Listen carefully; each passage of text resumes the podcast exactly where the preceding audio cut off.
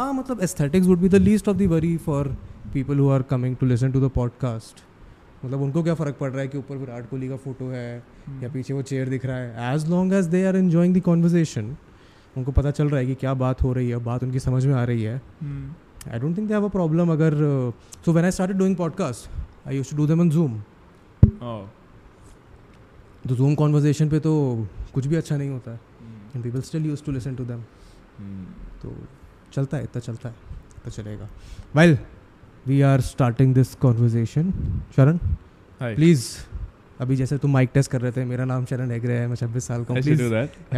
मेरे को बड़ा अच्छा लगा. चेक चेक, मेरा नाम शरण हेगड़े है, मैं 26 साल का हूँ and I am finance with Sharan. ये पीक जितना हुआ है ना, बस हमें ध्यान रखना पड़ेगा. बहुत हो गया peak.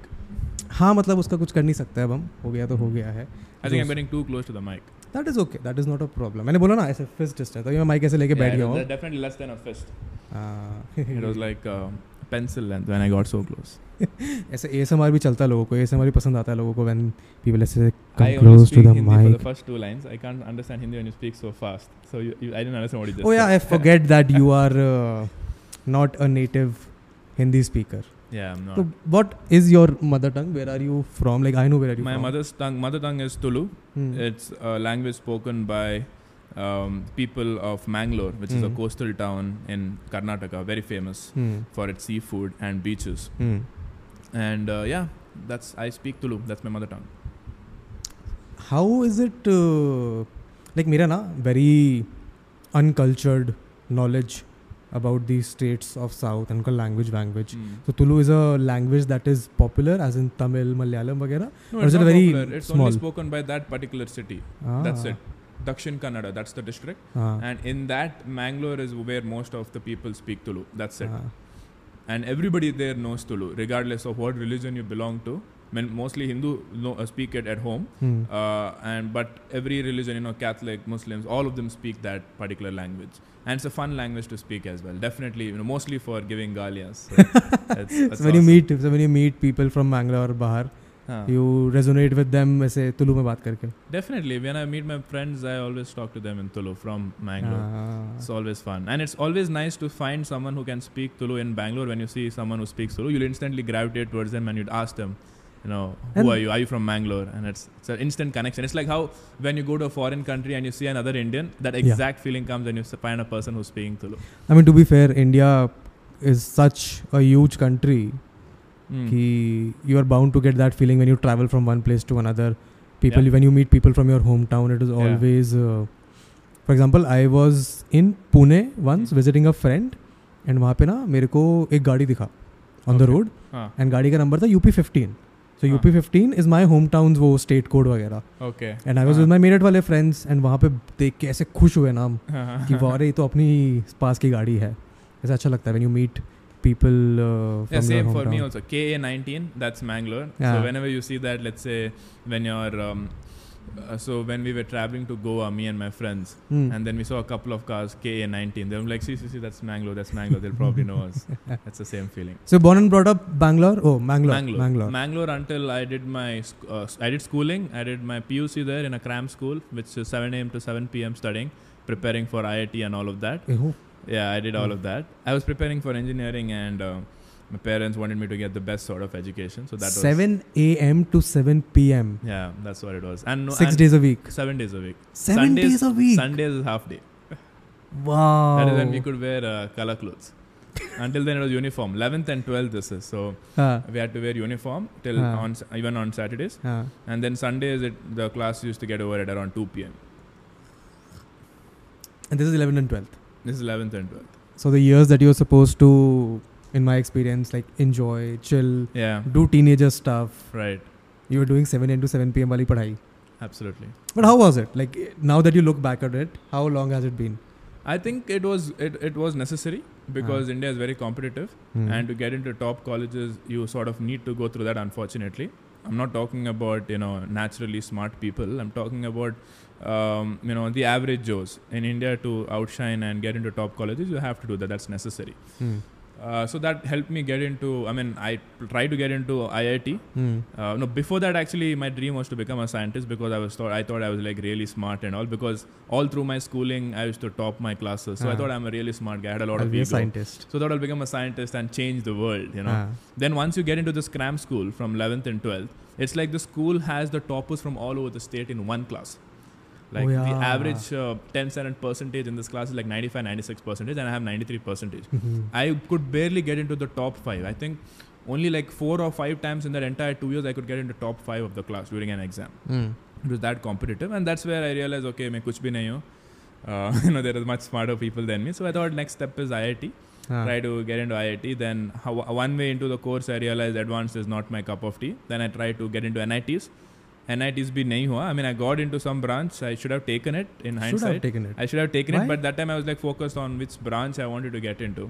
So ultimately, I went into RV College, which is like the top college in Karnataka, and I had a fantastic experience. I had the experience of building a Formula 1 race car in college.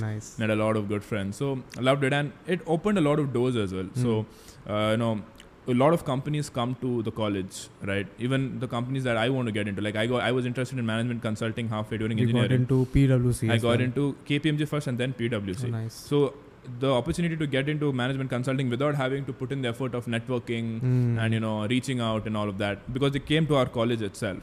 So it was much easier. So good colleges opens doors that way. So in hindsight, I would think going through that 7 a.m. to 7 p.m. was definitely worth it. Because now I don't have to put in that effort because the brand name is there, and that opens more doors. So yeah. But going back to that 7 a.m. to 7 p.m. wala thing.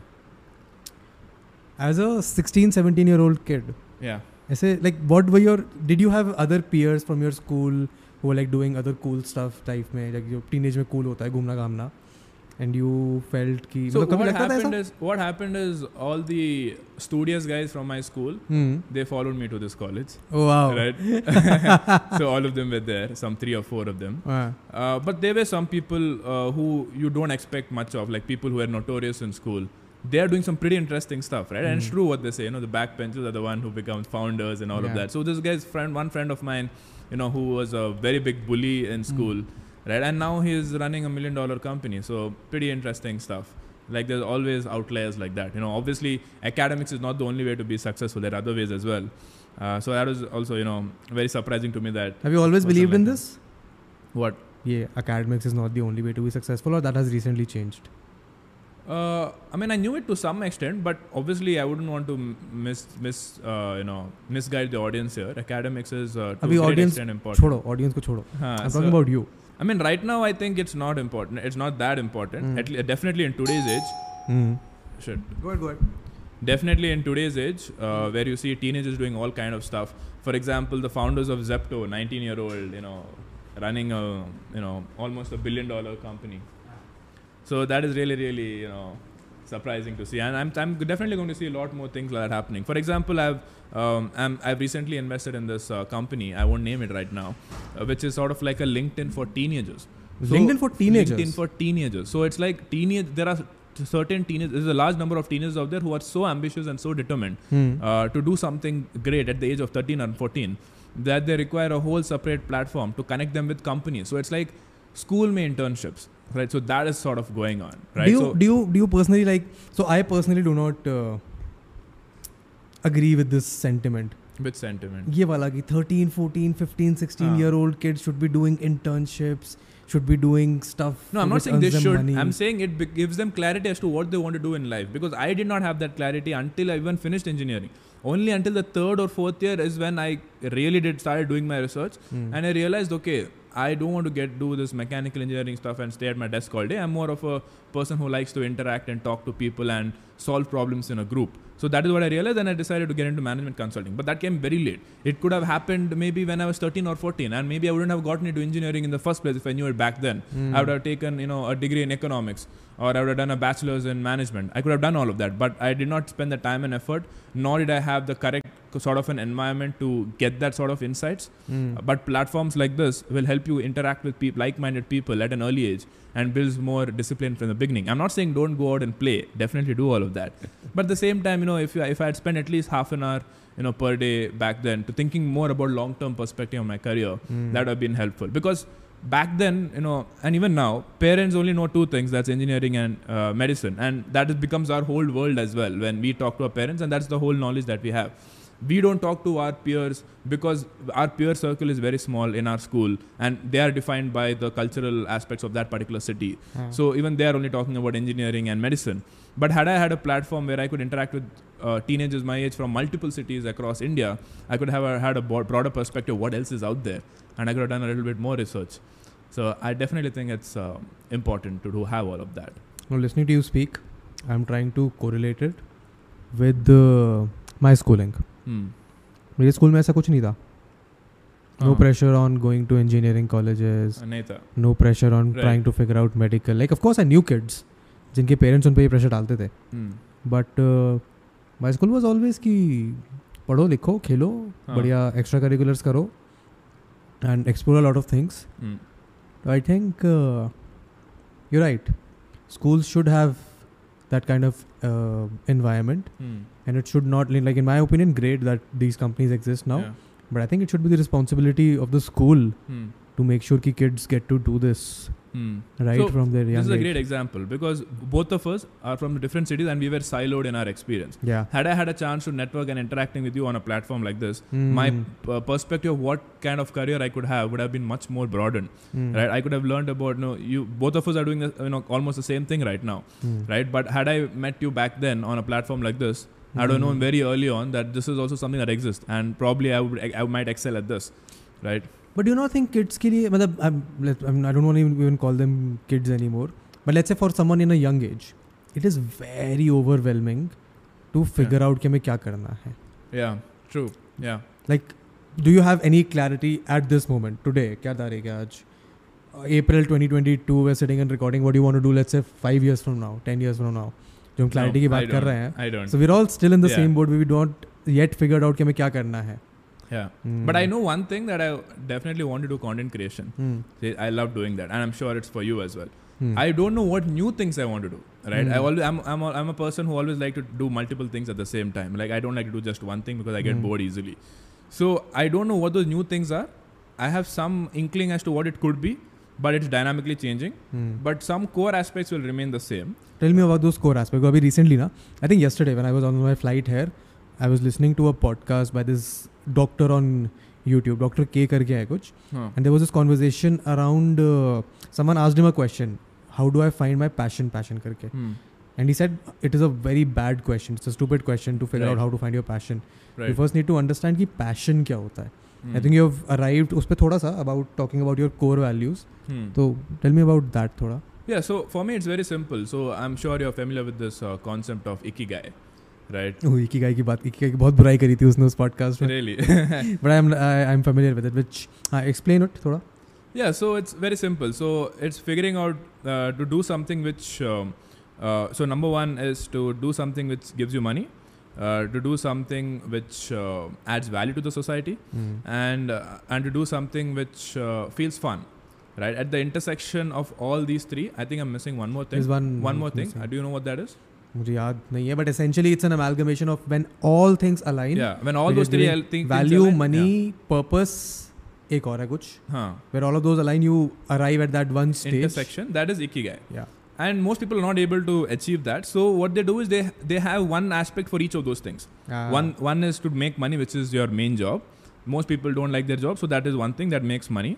Another one is which makes you happy, but might not necessarily give you money. Let's say learning a new instrument, it makes you happy. And another one which adds value. Let's say you're doing some social service work, which may not pay you a lot, but it gives you, you know, it makes you feel good. So most people will do multiple things, and that gives them, you know, happiness. That's what Ikigai means. But if you can find something which does all those three, that is true Ikigai. And I think content creation for me is that all three things. It gives me money, it adds value to the society because I create content on personal finance, so I genuinely think it helps people, and I genuinely enjoy doing it because I love acting, I love writing scripts. So I think it fits all those three criteria. So when since I'm lucky enough to get that, right, I love doing it, so I would never want to stop doing it. So this is one of the core things that I would never change about me. So I think there is a layer beneath this. Okay. For you. Okay. That layer is not that you particularly love content creation, providing value to society. Okay. or earning money out of it. Okay. The three of those are built upon another core thing that you absolutely love, okay, which might be storytelling, which might be acting, which might be going out into the world in public and showcasing your talent. So again, that is a deeper core thing, जिसके ऊपर these other three things hold more value. Like ये तीन चीज़ें that you've spoken about, content creation, value and money, they're all driven by your desire to do something creative. Right. Yeah, I mean, see, yeah, definitely storytelling is definitely something that I didn't know that I want to do, but once I started doing it, I genuinely loved doing it. And you also mentioned about being there out in the world, you know, getting that fame and recognition. I mean, everybody internally wants all of those things, right? I don't think not many people would not want to be, you know, rich and famous. Everybody wants to do that. Everybody looks up to cricketers and movie stars because we want to be like them. And I think all of us have that innate desire. Yeah. So I agree with that, with you on that point. All of us have that, and I have it. I shamelessly agree to that. So and it's fun. It's nice. The differentiating trait is exactly this. Differentiating trait is exactly this. That most people, in fact, everyone has that desire to have fame and money, and इसके पीछे भी नीचे desire is validation, and I don't want to call it luxury, but it's mostly validation from the society कि हाँ ठीक है हम कुछ सही कर रहे हैं. Definitely, everybody needs that. Everybody wants that. Everybody wants that. It's a basic function of our human society, yaar. Right. This is by virtue of being in a human society that has come up, and it is unavoidable. We definitely need that. We are not, you know, we are not living alone, right? If you're living alone, all these things wouldn't be there. But we are all social creatures. But most people are averse to accepting it. कि हमें ये चाहिए. Why do you think that is? Most people are averse to accepting it. I think it's because, I don't know. I don't want to sound rude, but I think that's okay. I think it's maybe because they think they're above that, and they want to differentiate themselves, or they think that ये मुझसे नहीं होगा.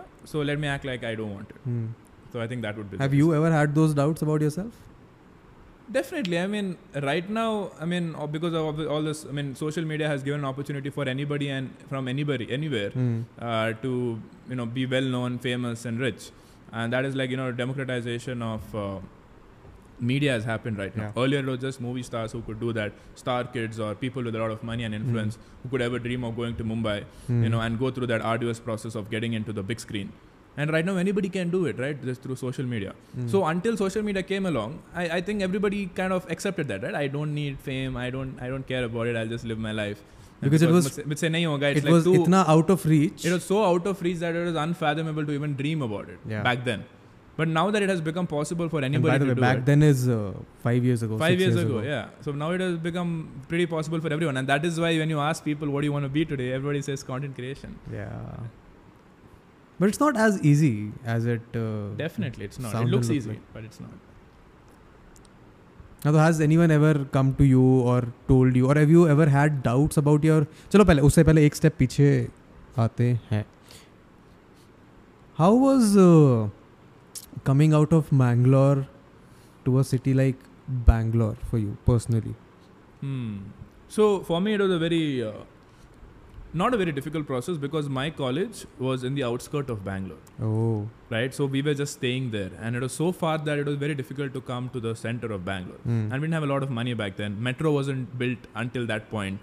So we had to take cabs all the way to the center of Bangalore and it used to cost like 200, 300 bucks. So two people going was out of the question. You need a group. You need a group. 4 to 5 people to split the cab. पूरा car का seat भरना पड़ेगा तभी निकलोगे. Right, तभी नहीं होगा. And after going there also you have to spend money. So it was a very expensive affair. So it actually, you know, that outskirt was so laid back that Mangalore felt more developed than that area where I was staying in. So it didn't really feel that different moving to Bangalore. But once I started working, that is when I moved to the center of Bangalore. I was in Koramangala, and that was a big shift, you know. I started earning my own money. I don't have to ask my parents anymore. Learned about money management much better. It was very difficult to resist spending money on things. What did you do with your first salary? My first salary, nothing monumental. I just bought gifts to my mom and sister, and then saved the rest. I mean, I'm not a good big spender that way. I don't like to spend a lot of money. And also, the first salary was not that great. It was 27,833 rupees. That is better in Bangalore. That is better than most people. I mean, it's a good fresher salary. But definitely not enough to have a good life. Not enough to splurge. Not enough to good life. It's just enough to meet the basic needs like rent, food. That's it. But you can't eat outside every day. You can't go out on weekend partying every night. You always need to, ensure that you get the best discount coupon code and all of that on Swiggy and wait for the offers and all of that on Amazon. Wait for the big billion day. So you have to be very, very conscious that way when you're making that much amount of money. So it's not a lot of money. So not really a lot of avenues to spend it. Even though I was staying in a city like Bangalore. Yeah. And how was it? Like you did 4 years of engineering, hota hai na? 4 years. 4 years. Yes. And then immediately उसके बाद you went into a job. Then I immediately got into KPMG. Yeah. How was KPMG? KPMG was fantastic, man. That was really one of the best things that. Like I'll give you some context. Like my perspective. Yeah. I never applied for a job. Yeah. Throughout my college, later उसके बाद भी, I think I've had just one proper job. Okay. And that job also someone referred. So I have no context of applying for interviews. I have no context of what goes on in corporates. So my conception or my interpretation from vicariously living it through my friends who have worked in consultancy firms is exactly बस कि उसमें बहुत काम कराते हैं सुबह शाम तक बहुत काम कराते हैं and we continue to work there because maybe 3-4 years down the line they'll send us abroad to work. And I've met people who are abroad working. उनका भी यही है कि बहुत काम कराते हैं अब 4-5 साल में वापस चले जाएंगे जितना enjoy कर सकते हैं Was it similar for you? So for me what happened was I didn't know what I wanted to do until the 3rd or 4th year but I had a basic idea that I want to work with groups. I want to work on solving big business problems and I want to work with groups. Why do you want to work with because I'm not people? One who likes to just sit in a desk and work by myself. I get bored. But I like to work with groups and brainstorm ideas and come up with a solution. That's the kind of person I am. And consulting is one of those jobs which enables you to do that.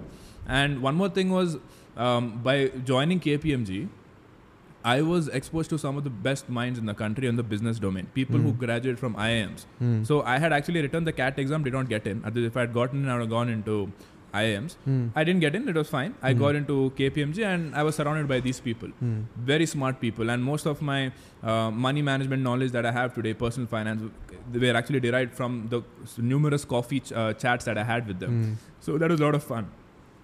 And but coming to your point about why people do this, I agree that to some extent, it feels nice when somebody asks you, what do you do? KPMG. I work at KPMG. I'm a management consultant. It's a, highly coveted job.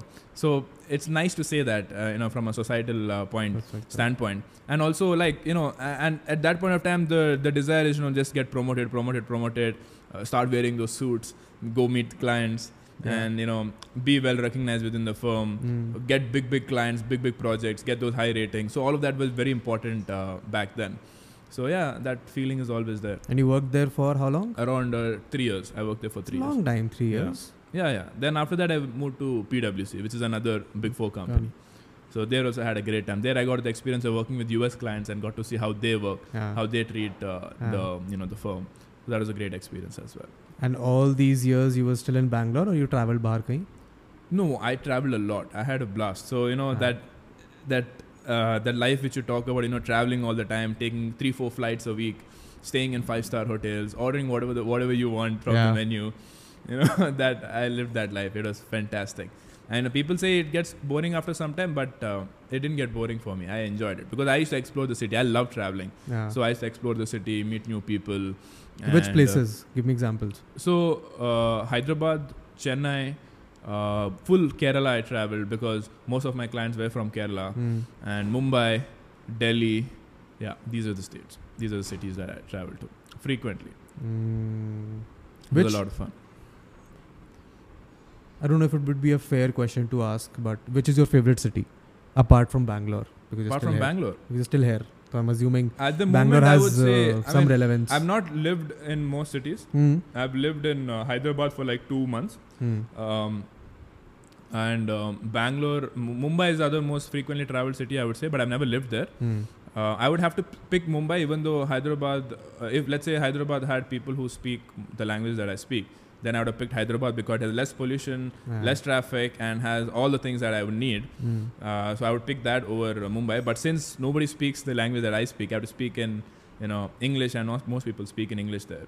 So it's pretty hard to settle in there. So I would say Mumbai, but I wouldn't say I would, I don't know if I would love living in Mumbai, because every time I go there, I just go party and come back like 3-4 days. That's it. So I just see the good side of Bombay. Yeah. I don't know how the humidity or the weather is like. How the real Bombay life is. I don't know what the exact Bombay life is like. So even now, you know, me and my roommate, we keep traveling to Mumbai for ad shoots. So we live there for 3-4 days, talk to founders, have a blast. We go to Soho, have parties and all of that. So we are thinking of moving to Bombay, but I think we are influenced by those short-term experiences. Exactly. Life as a yoga after going there. We don't know, but yeah, we're taking a risk. But yeah. But I think in the line of work that you are now, yeah, I think it would make more sense to be in a city which is which got people like that. Definitely. I think it's going to be very helpful for me, especially for the kind of content I create, which is, you know, creating skits. It's not just a monologue of explanation, right? I like to create skits, and I love doing collabs with other. My question, I have a question here. Yeah. Why do you love creating skits? Why do you love creating skits? Like, because what is your... Because okay, talk to me through the process of creating a skit or a video, a Finance with Charan Instagram video. Sure. What is that process? So it's a 3-step process. The first process, it's me working with a group of content creator researchers who I've hired. So we get on a call every single day from 7 to 8. And we brainstorm on ideas that we have discussed during the day. And then we challenge each other on how this can be used to create a case on giving a recommendation for personal finance. We create financial models. It's a huge process. Maybe takes 2 to 3 days before we arrive at a concrete idea. Okay. And sometimes we might go through an entire week and reject an idea as well, which becomes very painful. So that's how we do it. Yeah. Come with a bunch of ideas. So once, so this is what I tell my content researchers, and this is the philosophy of content with Finance with Charan. It needs to fill 3 criteria. First thing, it needs to have a mass implication. It should not be a very niche solution. For example, you know, there is trading in futures and options and all of that. That is a very small niche, segment of people who do that. So I avoid that kind of content. And plus, it wouldn't make justice to explain that kind of content in 30-60 seconds. Yes. So I skip that altogether. First criteria, it will have a mass appeal. Large number of people should think that, okay, I might find benefit out of this. That's number one. Second thing is that it needs to have a clear impact on the person. It needs to either make him richer, or it needs to make him save money, or it needs to improve the quality of his finance management. Okay. It has to have a clear impact. For example, I would avoid topic like, let's say, recently when Ronaldo moved that Coca-Cola bottle and the stock price fell. Every content creator I know did some content around that. But that doesn't help anyone. It's just, you know, just sensationalized news. Like, even the media companies pick it up. Yeah. Everybody knows about it. They're just doing it for the follower. I avoid that topic completely. And I would not make something like that. I would only make something which has a clear impact on you, not just at that moment, on a long-term basis. Okay. Not just at that point of time. And the third thing is, it has to have an actionable insight. Meaning, there needs to be a clear call to action from the audience to make that into a reality. Right? It should not be just a good to know information that happens whether you take action or not. Only when a person takes an action, he gets the benefit out of it. So this is the 3 criteria that I use. So that covers the idea generation phase. Then I sit down with that idea. I know what the problem statement is, what the solution is. Then I get into my script writing. Here, there's no proper process. I just, you know, whatever happens, whatever works. Yeah, whatever works. I get inspiration from a lot of things. For example, today we went to the gym, and I have to write a script now. And my script today is based on the gym. Nice, right? So I get a lot of inspiration that way. And as I write, I get those ideas. So once the script is done, then on weekends, I just do writing of script on weekdays, and on weekends I shoot in bulk. Okay. Right now you're asking to answer your question about why I do skits. Because I love acting, right? I'm sure most of us would love to act. I mean, we all watch movies, and we all like to be movie stars and all of that. Yeah. Creating skits gives me that opportunity to be an actor without being on the big screen, right? I don't have to ask someone to be on a movie. I can be on my own movie. It's like I create my own set, I create my own scripts, and I'm an own actor. No permissions. I'm just doing it because I want to do it. So that's why I love doing skits. And I love doing a lot of acting. So for example, I love the Dark Knight movie. So I created scenes of the Dark Knight movie in my script. And I think those are one of your most popular videos. Most people recognize me for those kind of skits. Oh, nice. Right? So I love doing that. I acted like the Batman and the Joker. Yeah. I had a blast doing it. You know, put makeup, put lipstick and all of that. I think so that's for content creators, especially Instagram and YouTube, where people tend to spend more time consuming your content. It is very important for creators to bring out their authentic side. So for you, let's say, because you love acting, you bring out that side in your content. And that, I think, is one of the most important reasons. I don't think your finance knowledge or the solutions that you're providing is as important as people connecting and resonating with your love for presenting it in a manner which is entirely your own. Absolutely, absolutely. Actually, I'll tell you what. Yesterday, I received a DM from one of my audience. She says, my 5-year-old daughter loves watching your content. And she loves to say, I follow my man financial Sharan at the end of every video, right? So that is the kind of connection that you build with your audience. Now it has become more than the knowledge that I give. But that's the thing, right? Finance by itself is very boring, right? So if I say just that, it might not register in their mind. When you make it interesting and add a lot of jokes in it, that is when it registers in their mind and they remember it for a longer time. And that's the thing. So I agree with that. It's right now, the reason why my content is so, you know, it resonates with the audience more is because I bring more of myself into it. I bring the Bangalore slangs in it and my personality in it. And that is actually how I talk, you know, not all the time, some of the times, you know, so that's how I talk with my friends and all of that. That's the energy which I bring in. So I think that's what been working really well. And the reason I made that statement was also because the platform that you are on, your Instagram is your most important platform. Majority of Instagram users are not people who actually have enough money to spend, save, invest. Because by virtue of being on the younger side, Instagram is a youth platform. That's right. So the advice that you would give, you do give out, would make more sense to go out on a platform like, let's say, LinkedIn. True. That's true. But again, the point here exactly is this, ki because you're bringing out the authentic side of yourself on this platform, it resonates with those people. Right. And maybe aaj se 50 saal baad they remember that advice. 50 se zyada ho gaya. 20 years down the line they remember that advice. Right.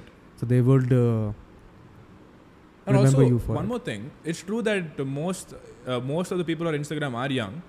But my demographics, if I look at my demographics, 50% of them are from the age of 25 to 35. Oh, that is... Right. So that means that my content is attracting, you know, So you're getting to the right people. Age, I mean, the middle so age you're getting right where people start earning money and they have money to invest. That's right. Okay, that and is around 30-40% are the younger side, the Gen Z people. And that is also important because finally when they start earning money, they have all the knowledge that's ready. Haan, kali to mila humko ladka hai. Kali to mila humne, haan. Some guy who is 15 years old, who is watching my content, who is not even making any money and is watching my content. So by the time he starts earning money, he'll have all this plethora of information that he'll at least, you know, he won't feel lost like what most of us do when we receive our first salary. So it's important to have all age groups, you know, in your audience. So 2 questions about this.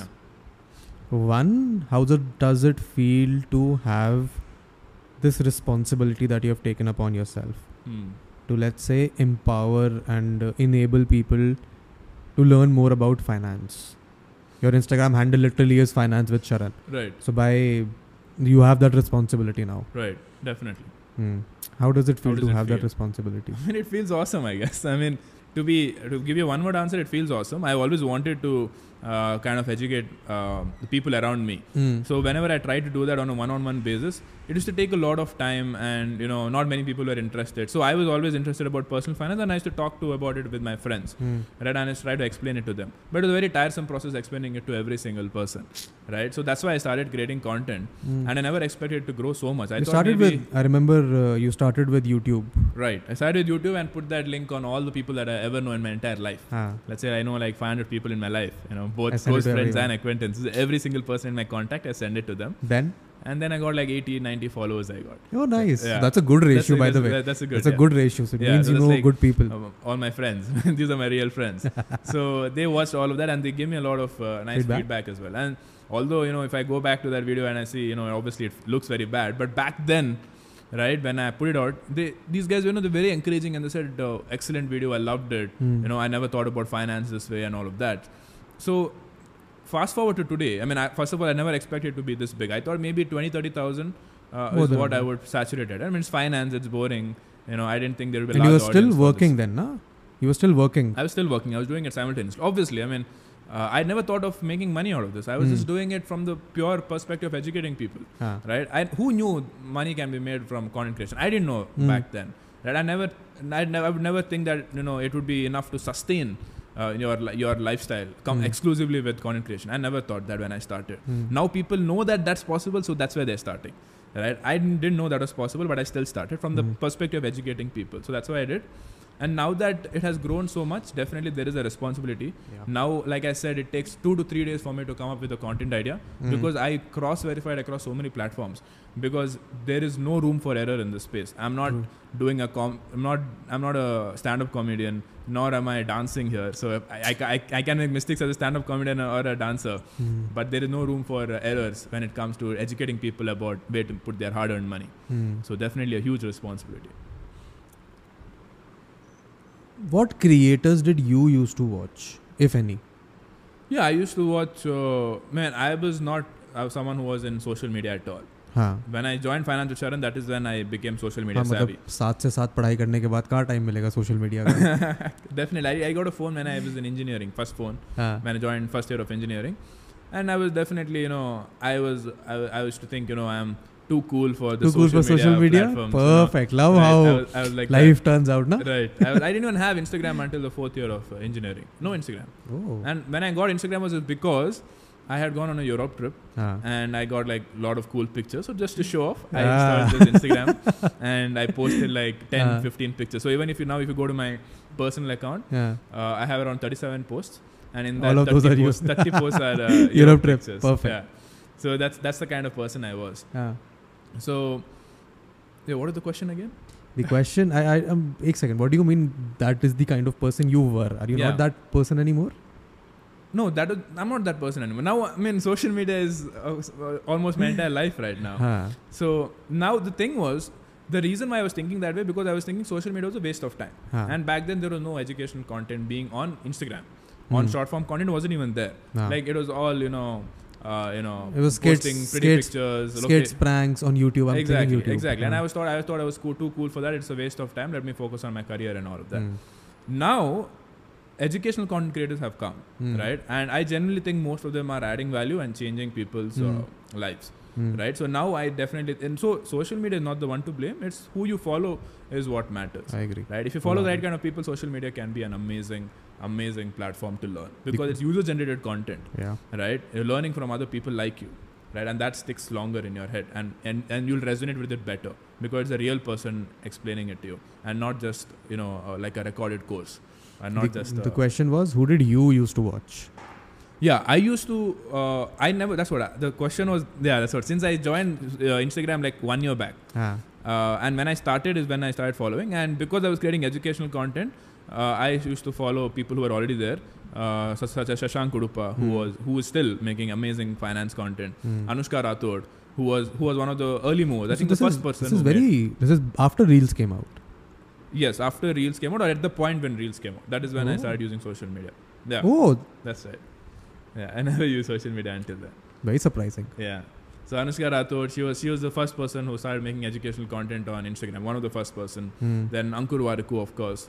So, yeah, these were the guys that I used to watch content from and learn from because they were the ones who started it.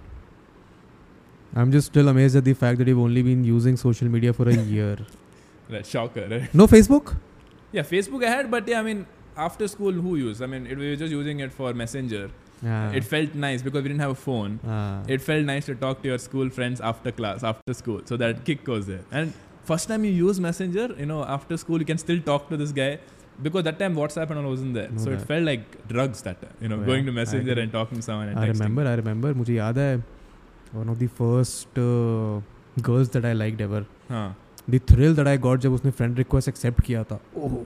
मजा ही आ गया था. Right. Beautiful.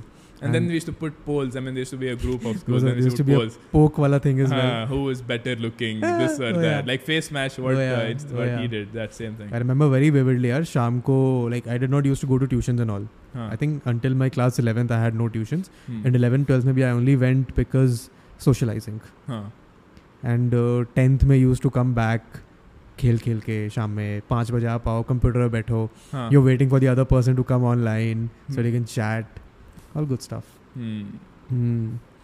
What do you think? ये जो social media has become like okay. The first question was again what creators do you follow and responsibility. Wala. The next question is, I honestly genuinely feel that at this point everyone wants to become a teacher on social media for some reason. You mean like a content creator? Haan. Yeah. What are your thoughts on that? Because just in the last year and a half. Again, it's the same thing what I told you, right? When we started, we didn't know that... This will go break. I mean, you've been doing it for a long time. Yeah. But when I started, I didn't know that there is money to be made here. I did it generally for the purpose of educating people. But I think now that people know what you can become and how big you can become and how much money you can make, now I think they're starting for the wrong reasons maybe. I don't know what their reasons are, but I think the trend is set to continue, and I think it's very important for everybody to be a content creator these days. I'm not saying, come on Instagram and make reels, not that. Content creator can be not just from video, it could also be textual format. And I think every single person today, regardless of what you do, should be doing some content or the other, at least on LinkedIn, right? I would say even open a personal blog right there. Where what? Open your own personal blog right. And I'll tell you why. Because we are in such a competitive country right now, just having your pedigree like I am working in a blue chip company is not enough these days. Because the first thing that a person does when you apply for a job, the first thing that you do is go to their LinkedIn page.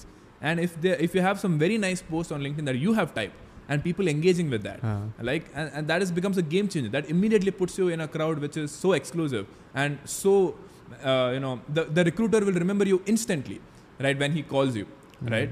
Out of the pool of 100 applications, if you might just be one out of the 5 people who would have differentiated by putting content on LinkedIn. And people might say, what will I do? I mean, the thing is, this is what I learned from Ali Abdaal, who is a productivity guru, global productivity content creator on YouTube. So he says, we think that we have nothing to teach because the things that we know, seems very basic to us because we know it so well. But it may not be the case for the people around us. Just because we think something is easy might not be easy for somebody else, right? That's the thing. Even with personal finance, when I started out, I used to think the same way, right? I used to think this is so easy. I mean, so what's basic. The point of creating content on this? Everybody would be knowing this. Yeah. And then once I watched this video, then it clicked, right? Not many people know about this, and I can actually create content on this, and it's so easy for me that because I can easily teach other people. So that's why whatever you do, regardless of what you do, you can always create content and put it on LinkedIn so that other people know what you do. Even the HR recruiters of a company, let's say McKinsey, right? The first recruiter who is shortlisting a profile, they don't really know, what is required of the job. They are looking at you from a high level perspective. Once they shortlist you, then it goes to the consultant or the manager who is going to eventually hire you. Your job is to get the foot in the door. To get the foot in the door, you need to differentiate yourself by at least making things sound simple of what you do so that the HR, likes you and that gets you the foot in the door. And then you can take care of the rest. So that's why I think it's very important for everybody to be a content creator. I agree with everything you have said, but I'm going to take it a step pehle usse. Okay. I don't think everyone should create content just for the purpose of standing out from the crowd. Okay. Like having that as even a starting goal is, in my opinion, not the right way to approach it. Okay. Everyone should create content, write, create videos, draw, do whatever you want, which is creative. And the goal should be to learn how to express yourself. Okay. You can do that by writing text. You can do that by singing. You can do that by dancing. You can do that in any 1,000 different creative ways. But the goal should be that you should know what you like, what makes you happy, what gives you some sort of satisfaction, what gives you some sort of purpose. Right. Because अगर तुम उसको उस goal से approach करोगे कि मेरे को चाहिए job, मेरे को LinkedIn पे stand out करना है, then you have ulterior motives. Right. If you start from the purpose of learning about yourself and you start creating content with the intention to express yourself, that motive will still be reached because you will still be creating content. You will still end up at that same goal of standing out from a crowd. But because you start off from the perspective of I want to learn more about myself, it changes the entire way you look at things. I think perspectives are very important in life, and most people, generally the people that I speak to, even in the content space, even generally kids that I happen to interact with, want to do these things because उनका end goal वैसा कुछ है. Right. The end goal is to start earning money. The end goal is to become popular. The end goal is to catch on the next big thing as early as possible. But that is a very short-sighted vision. Right. क्योंकि तुमने कर भी लिया. You've gone on to become. You've figured out कि ठीक है अब YouTube Shorts आजकल popular है. YouTube Shorts पे क्या अगला चलने वाला है? तुमने figure out कर लिया. तुमने उस पे capitalize भी कर लिया. Right. Worked for 6 months. 7th month YouTube is like कि चलो कुछ और करते हैं. But because you started off with that goal कि मुझे इस पे capitalize करना है, you have no fucking clue कि तुम 6 महीने बाद क्या करोगे. Right. Yeah, I agree. Because I'll tell you what, initially when someone creates content, especially when someone does it on Instagram, Instagram not a few months back was promoting a lot of new creators, right? And they're giving them undue advantage, so to encourage them to create more content. And a lot of creators, you know, blew up, you know, reached 10K followers easily, and even 100K followers, some of them are reaching. But once that undue advantage stopped coming, and once they started seeing the reality of how much effort needs to be put into a content to go viral every time, and it was not happening every time, that is when the dopamine comes back to the normal levels, and then they feel like shit, and then they lose the motivation. So I completely agree with that point. You should do it from the perspective of making yourself better and exploring yourself to be a better version of yourself. Even today, right now, when we're talking, this wouldn't have been possible for me last year. I will not be able to express myself like this. I remember when I reached 10,000 followers, a person reached out to me to do a podcast like this, and it was on Zoom. I was so freaking nervous that firstly he told me what questions is going to be asked. I mean, this is completely raw right now. I don't know what questions he's asking. We're just having, you know, completely, you know, random conversation. But back then I asked him what questions he's going to ask, and I memorized it. I, you know, I scripted everything. I knew what exactly I was going to say. And even then I bombed that, you know, that conversation. Conversation. It was so difficult for me to express myself. And now, by virtue of creating content, talking to people, meeting new guys, meeting new people, and experimenting with different sort of things, I've definitely become 10 times more confident than what I was. Right? And that wouldn't have been possible without content creation. And it is so important to be confident, man.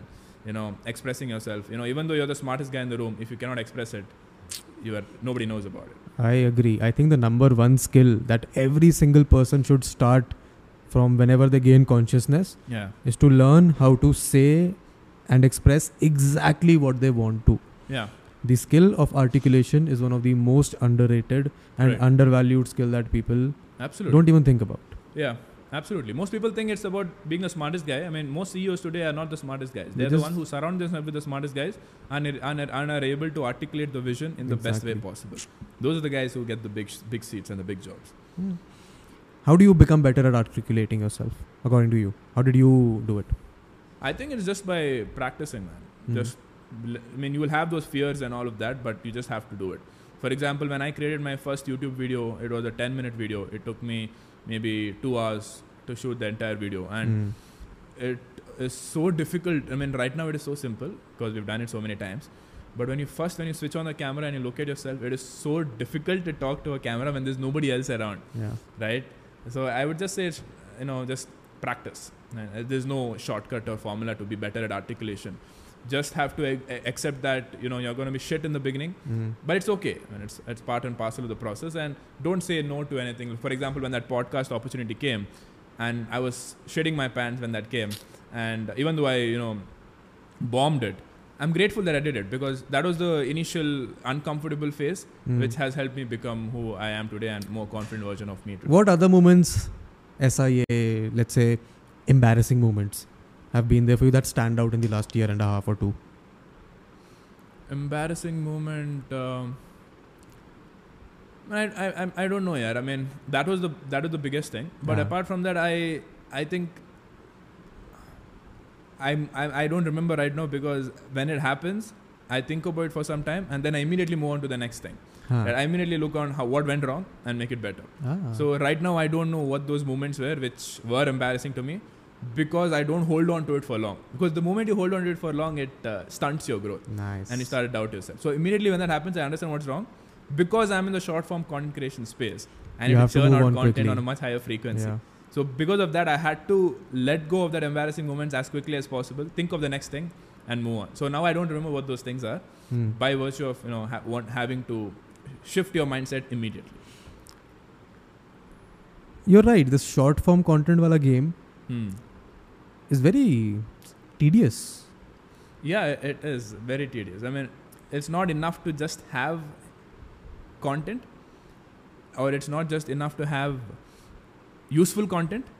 It is important to be entertaining in short form content, because in YouTube, in long form content, you know, for lack of a better word, you are competing with other creators in your own domain, right? In your own domain, because it's a search based content which is coming. A person is searching for your content and it's coming. In short form content, nobody's searching for anything. It's all, you know, shoved down your throat. So I'm competing with stand-up comedians, I'm competing with dancers, I'm competing with singers, I'm competing with all of them. So in order to stand out from them and make a person stop at your short-form content and watch it, you need to have something so special and so innovative that a person would be willing to watch your boring finance knowledge over, let's say, a very, very funny stand-up comedian show. For that, you need to ensure that every single word and line that you say is so crisp and so well structured that you can maintain his engagement or maintain his attention for that entire 60 seconds. So that's why it's become very, very hectic. Or you can be outlandish or really pretty and dance, and then people will stop and look at it anyway. Yeah, you could do that. But I can't do any of those things. That's why I do skits. No, I meant tedious from the perspective of having to churn out content like a machine. I mean, machine, for the lack of a better word. Let's say routine. Yeah. Like if you're not putting out, this is what I've seen. If you're not putting out content, let's say once every 2 days or once every day, if you're not adhering to the whims and fancies of the platform, the platform, it becomes very difficult to sustain and grow. And you, like you mentioned, Instagram आपको शुरू में growth देगा, आपको लगेगा क्या बढ़िया platform है, फिर आप सब छोड़ छाड़ के इंस्टाग्राम में काम करना शुरू कर दोगे, and Instagram will then give you the harsh reality. And I think it's mostly Instagram's के लिए from the perspective of a platform it makes sense, उनको चाहिए नए creator so that people will continue to stay on that platform. But it affects the creator that are going through the sad stage a lot. Absolutely. I mean, I can't count the number of down phases I've had in terms of, you know, your mental health and stability, right? And it was so difficult in the beginning, I'll tell you, right? You want to quit so bad, right? It's like, it's so difficult to, because it's not something that you're ever used to, right? Yeah. The dopamine reach is so high, right? When you see, let's say, a million views for the first time, the dopamine gets so high that you would have never experienced that kind of joy ever before. Like, million people watched you, right? So many people liking, commenting, saying good stuff about you. And when that finally goes, you're not able to deal with it. And then you're not able to, and let's say you're not able to figure out how to get that again. You're not able to deal with that, right? And then you feel like every single day or every single second of the day, you're just thinking what's wrong, what to do next, why is it not working? It's an enormous amount of stress. So you need to figure out a way how to distance yourself from that. Even today, it's difficult. But I figured out a way to just be bothered by it, maybe like, you know, 1 or 2 hours a day max. Your scheduled time to be bothered by it. Yeah, I mean, immediately after I post, I will be, you know, super engaged in what's happening. I'll see how it's performing.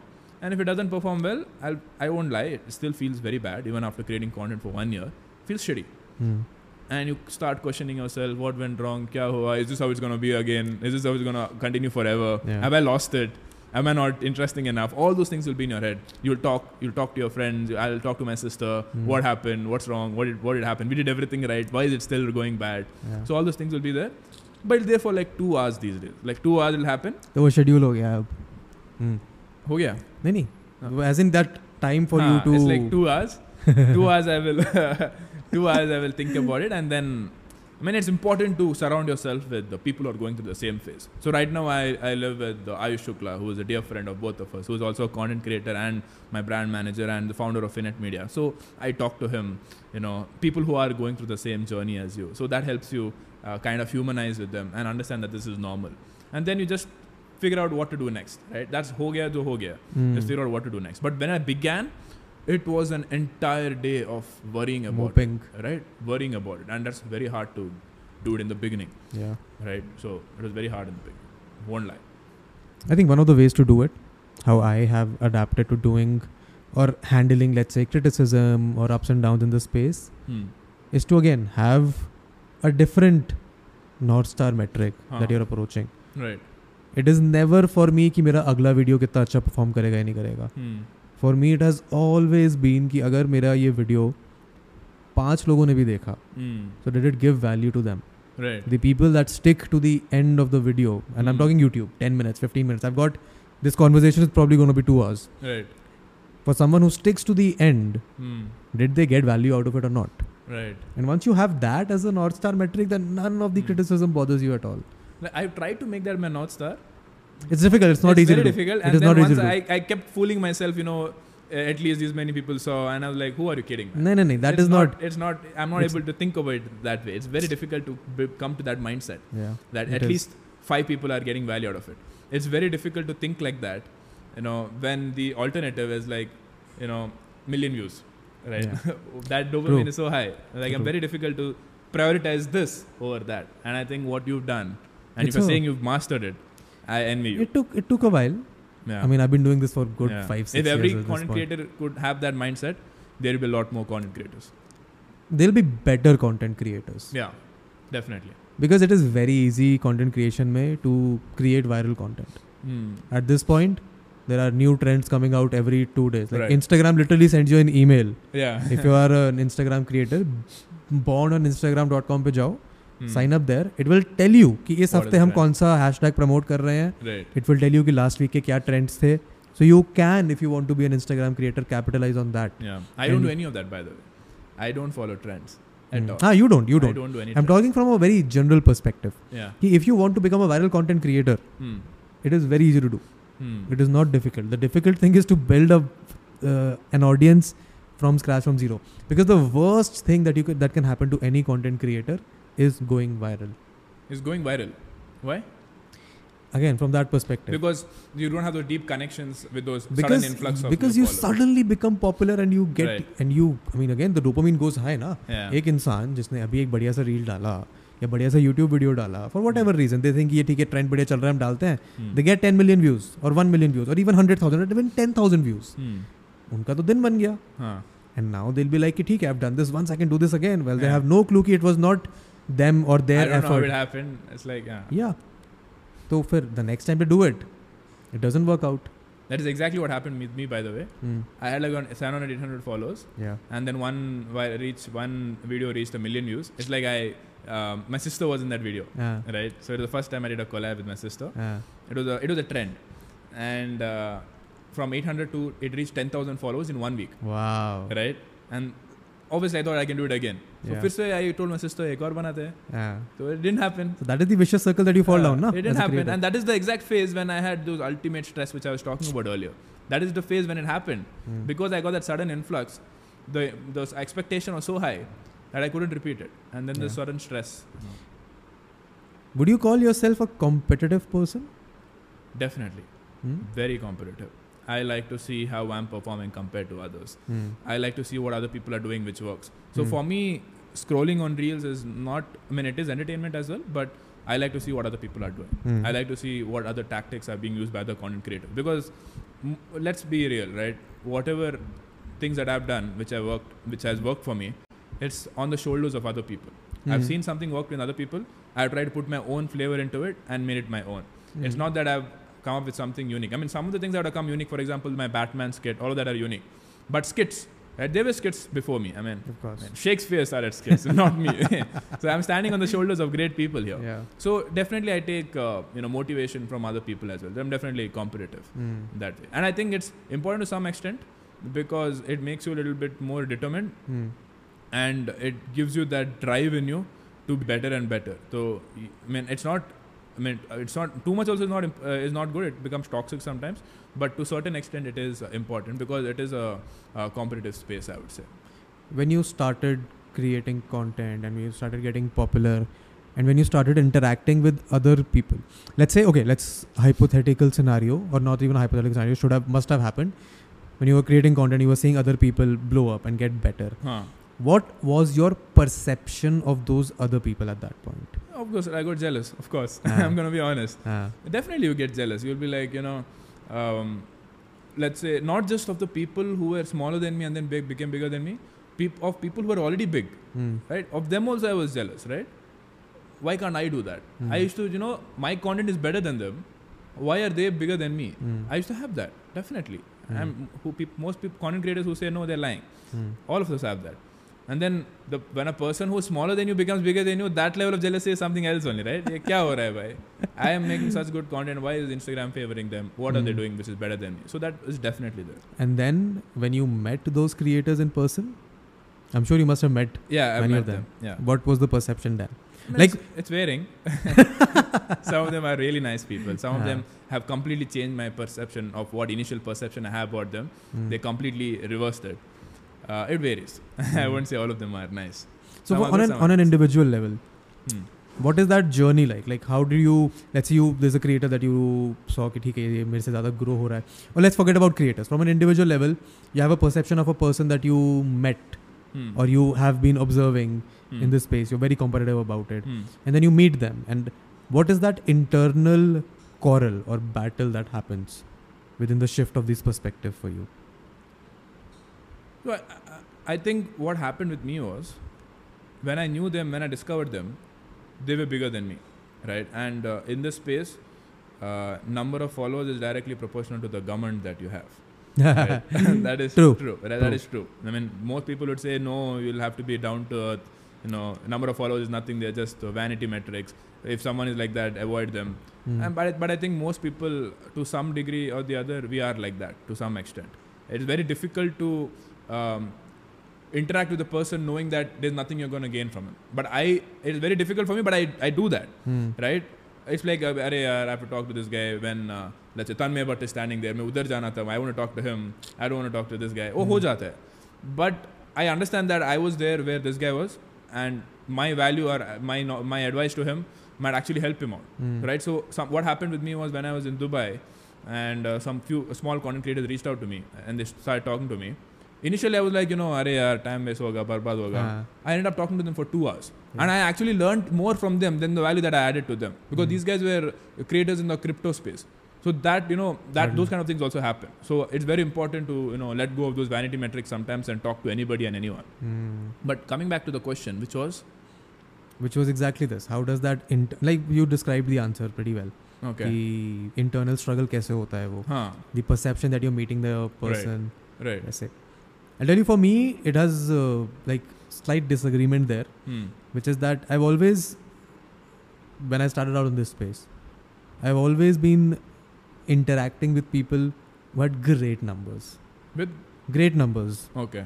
Like YouTube pe millions of followers. And you always interact with people with great numbers. This is because I knew Jay. And Jay knew all those people. So vicariously, I happened to interact with them. Right. And it was very...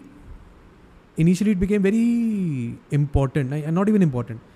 I could experience firsthand the difference between a creator who is creating for the purpose of expressing themselves and between a creator who is creating because उनको numbers चाहिए. Okay. And it became almost second-hand nature for me to avoid this second-level wala creator. Who are only behind numbers. Yeah, who are only behind numbers. Because there is nothing that I can tell them or they can tell me which would give value to either of us. They are on a different path. They have different priorities. Good for them. Please continue. Right. But I did not get that desire to even interact with them for that matter. And thankfully for that. Who are these? Can you name them? No, lots of people. I mean, there's no point of naming them also. Trick question. Yeah. Trick question. Like, the point that I'm trying to make here is that thankfully I've always had the opportunity to interact with people that are not वैसे कि यार ठीक है इसके number नहीं है या फिर मेरे number से ज़्यादा है तो उनके पास वो रहता है. And luckily, because I've known those people, so when I happen to interact with them, other people know that this person is familiar with these guys, so he has some sort of an understanding or an upper hand, वगैरह. So it became thoda easier for me.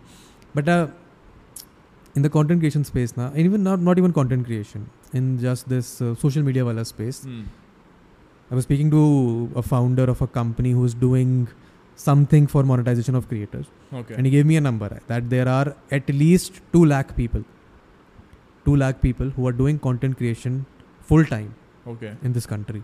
Okay, wow. And that is a huge number. Yes, of course, 2 lakh people. So out of those 2 lakh people, you will meet people who want to do it for money, you'll meet people who want to do it for fame, and you will also happen to meet people who want to do it just for the purpose of doing it. And I have now at this point become very content with finding those people, interacting with just them. तो हो जाता है ऐसा, which is why I don't anymore feel that competitive वाला feeling anymore. No, I think that's very well said, and I think, but especially when it comes to education content creators, I think all of us would like to inherently believe that we are doing it to help the people who are watching our content. But somewhere along the way, our values get a little bit altered without us knowing about it. That is the natural. यार तुम्हारे को वही तुम्हारे को आदत नहीं है इतना validation की, इतने पैसे की, इतनी approval की. If someone throws it at you in such a small amount of time, it is bound to change. Right. I would be surprised at a person who doesn't change their values at this point because they have something entirely different going on in their head then. Right. But no, there is a downside to what I'm doing, of course. The downside is that I can never be a part of this competitive race. I can never be a part of, even if I want to, I wouldn't be able to challenge these people at this point. If today I start to figure out कि ठीक है मेरे Instagram पर भी इतने follower है, मेरे को 6 महीने इतने में पहुंचना है, I would not be able to adhere to that routine of creating 3 videos a week, posting 5 stories every day, posting 2 photos a week, going out to places to meet people, to interact with them, to make those connections वगैरह. It is not possible for me to do it at this point. Right. So that is the downside. But उसका upside बहुत ज़्यादा है for me personally. What is the upside? The upside is that when I do get to meet people, when I do get to interact with those people, the experience is so enlightening, so wholesome, so empowering. कि I know कि उस इंसान को भी उतना ही फायदा हुआ है जितना मुझे हुआ है. And that फायदा cannot be quantified at all. I wholeheartedly believe that you can earn money easily, you can get followers easily, but the real value that you can drive to the world is when you meet and empower other people in whatever way and capacity that you can. Right. तो बस वो ही है. But उसका downside ये है कि I can never compete in the race कि ठीक है मेरे को अभी 100 इसके 100,000 follower हो गए, मेरे को भी 100,000 करना है. वो race से मैं बहुत दूर भाग चुका हूँ. Right. I think to reach a point where you have reached, you would have to create content for as long as you have. Definitely, right? Definitely. I've just done it for 1 year, right? And I'm still in that mindset where, you know, aur chahiye, aur zyada chahiye. Which is a great mindset to have. I think it's a very important mindset to have for someone to, I mean, it's a very important mindset to have, but tum grow kaise karoge? Right. Like, at this point, half of the people listening to me speak this way will be like, ki haan, theek hai, iske views nahi aa rahe, isliye keh raha hai aisa. Okay. Which, it's also part of it. But again, it depends on an individual to individual on finding what your artistic calling is. At least I would like to believe that. Right. But हाँ, competitive feeling. How do you still have that competitive feeling अभी? As in, do you still look at creators and be like, यार ये मेरे से अच्छा क्यों कर रहा है? That way? No, I'll tell you what. I thought I wouldn't have after a certain point. So when initially I was just looking at, you know, finance content creators. That is my niche. So मैं उसमें देखूँगा. And even within finance content creators, there are a lot of distinction. Like ये बंदा he's like speaking some surface level knowledge, कुछ business वाला knowledge he's talking, and that's the end of it. But there are some content creators who are getting into the core of finance, and I was one of them. So I was like only comparing amongst them. I was just to make myself feel better. I don't want to compare against them because they're higher following, but they're only talking surface level knowledge, gyan. So I won't consider them in my group. All lies that we tell ourselves to feel better. So first I was competing against them. I became the top person over here. Ho gaya. Who do I compare against next? These guys who I thought are not my competition. So once I started beating them as well, then even those people who are like high level gyan wala log, I beat them as well. And I'm higher than them. Now there's nobody left to compete with. I'm at the top in the education content space right now. Who do I compete against next? Now I'm slowly looking at lifestyle content creators. Now I have to be better than them also. So it doesn't stop the competition. You always want to have someone to compare yourself with. The goalpost is always moving. That's how it is. Because that's how I keep myself driven and motivated. Like now these guys have to beat them somehow. Even though they have nothing to do with my niche, right? They're like lifestyle content creators or dancing. I want to beat them now. It's like that. So it's, I know it's, do you think this is a good? It's bad to have it, but it's working for me. Right. Sorry, what do you say? मैं यही पूछ रहा था. Do you think it is a good criteria to have in life? For me, it works. I don't know if having that has made me better. I don't know. But that's the kind of person I am. Like I said, a topper from school. I mean, coming back to how we started talking about this, I've been a topper from school, 11th and 12th cram school. Competing with the best of the state. So I think all of those have been embedded in me, and I think like that for almost anything that I do. Very competitive that way. I always want to be the best. And do you think that like at this moment, do you think this feeling will ever change? This competitive nature? I don't know. Would you want it to change? See, it depends. Right now, everything is going good for me, and touch wood, everything is going good for me, and I think by virtue of being competitive, it has helped me reach where I am. But for example, let's say when I was in 11th and 12th, I was competitive. But the other people were so intelligent that no matter how much hard I studied, they had that raw intelligence in them that I could never suck past them no matter how hard I tried.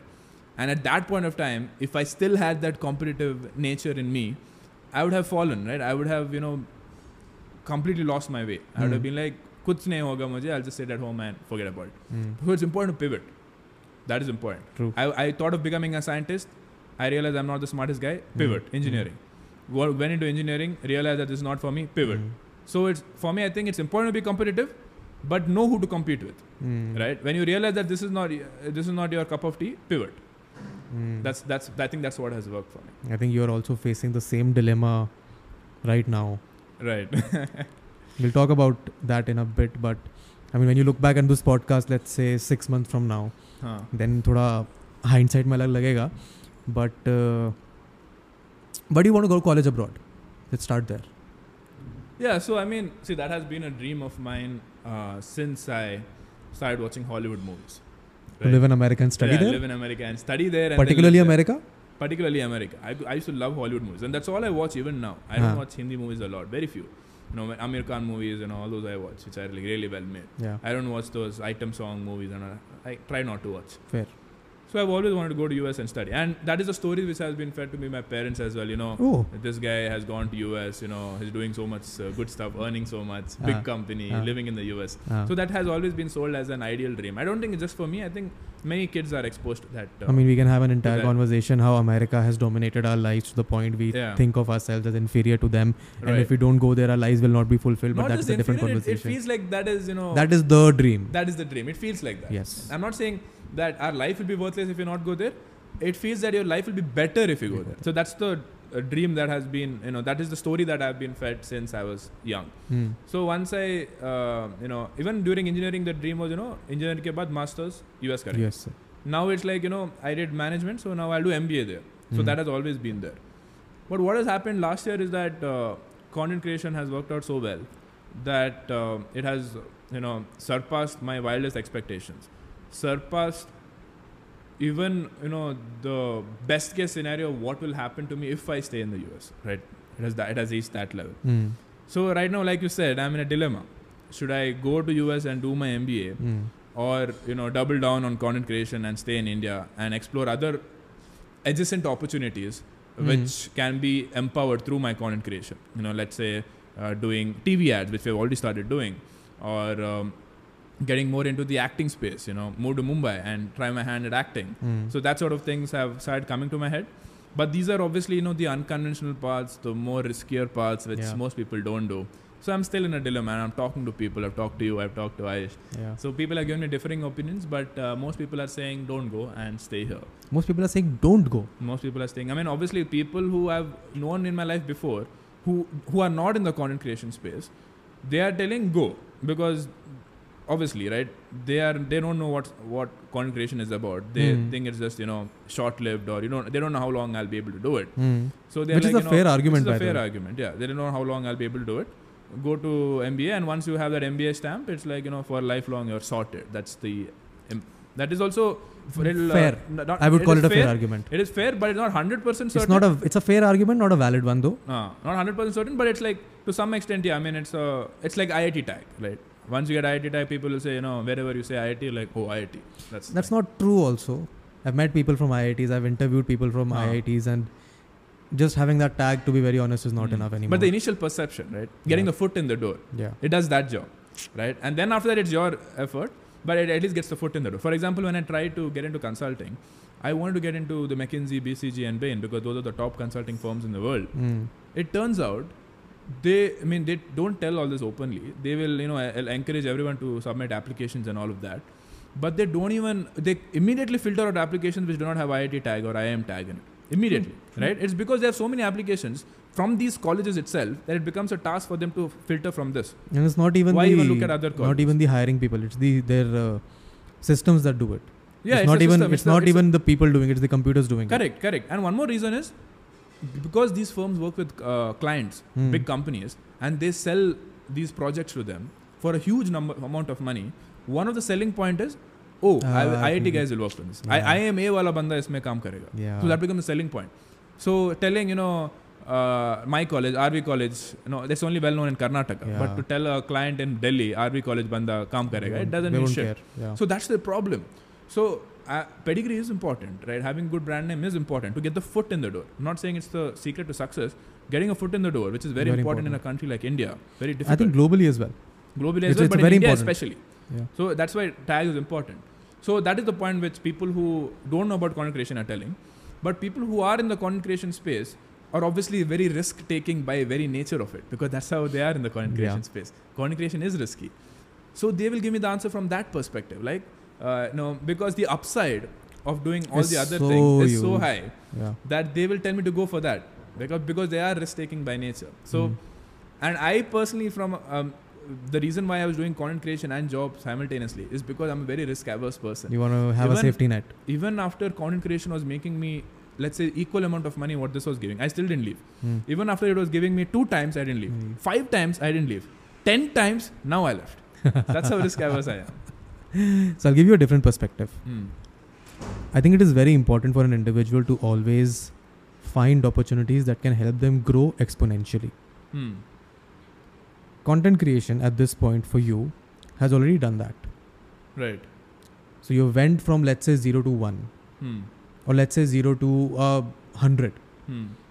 Whatever you do next in the content creation space is only going to increase in the increments of 10s, 20s, 30s. True. Of course, there is also a possibility that you can go from 10 to 1000. Yeah. But the possibility of that is even less. True. Compared to you going from 0 to 100. Yeah. So that is one point. But because you haven't experienced this yet, going abroad, studying, living in a different culture, living in a different scenario, meeting different kind of people with different mindsets, right?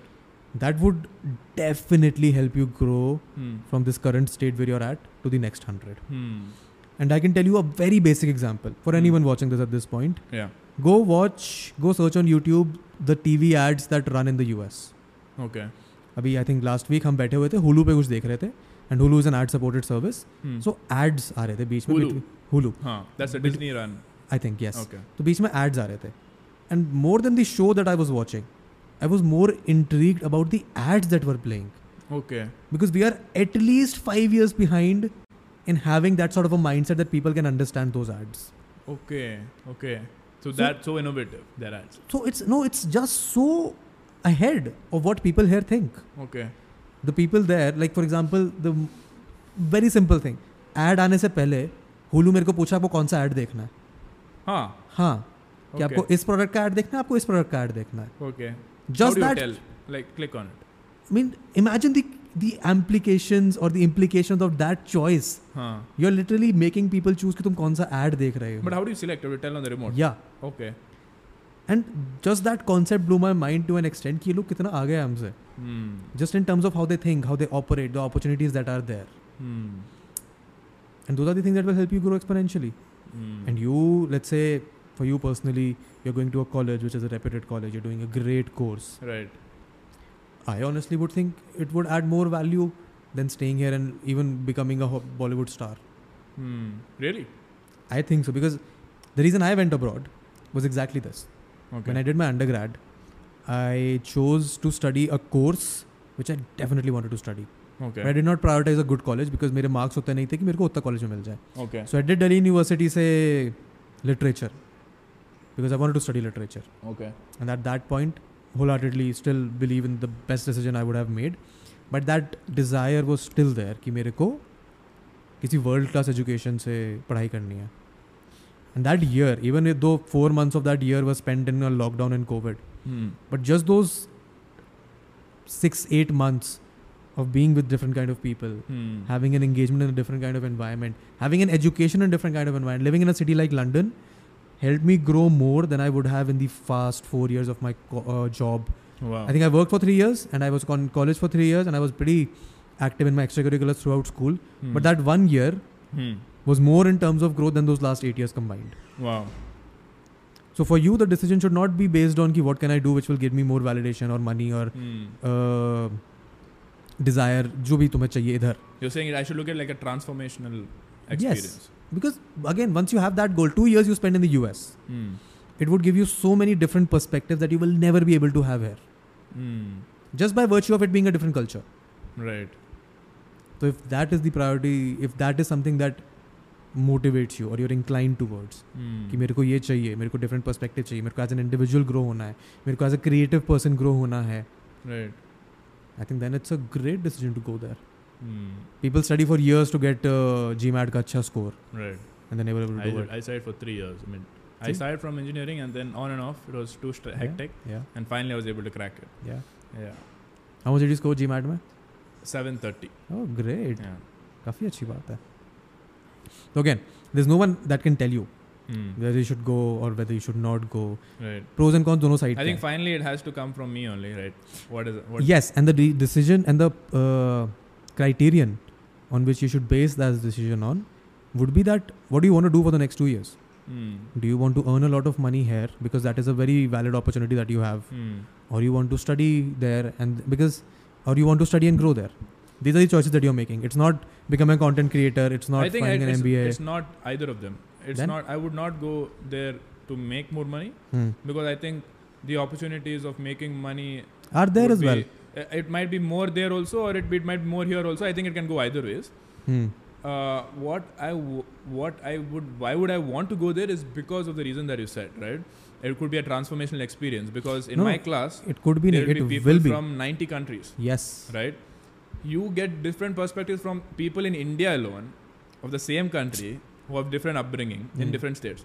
Imagine what will happen when people from 90 countries are put in the same class and made to think about something. And right? These are one of the reasons why I want to go. And second thing is obviously that the dream of young boy Sharan of living in US and experiencing that life. I think that dream should be fulfilled. Plus it gives you an added challenge, right?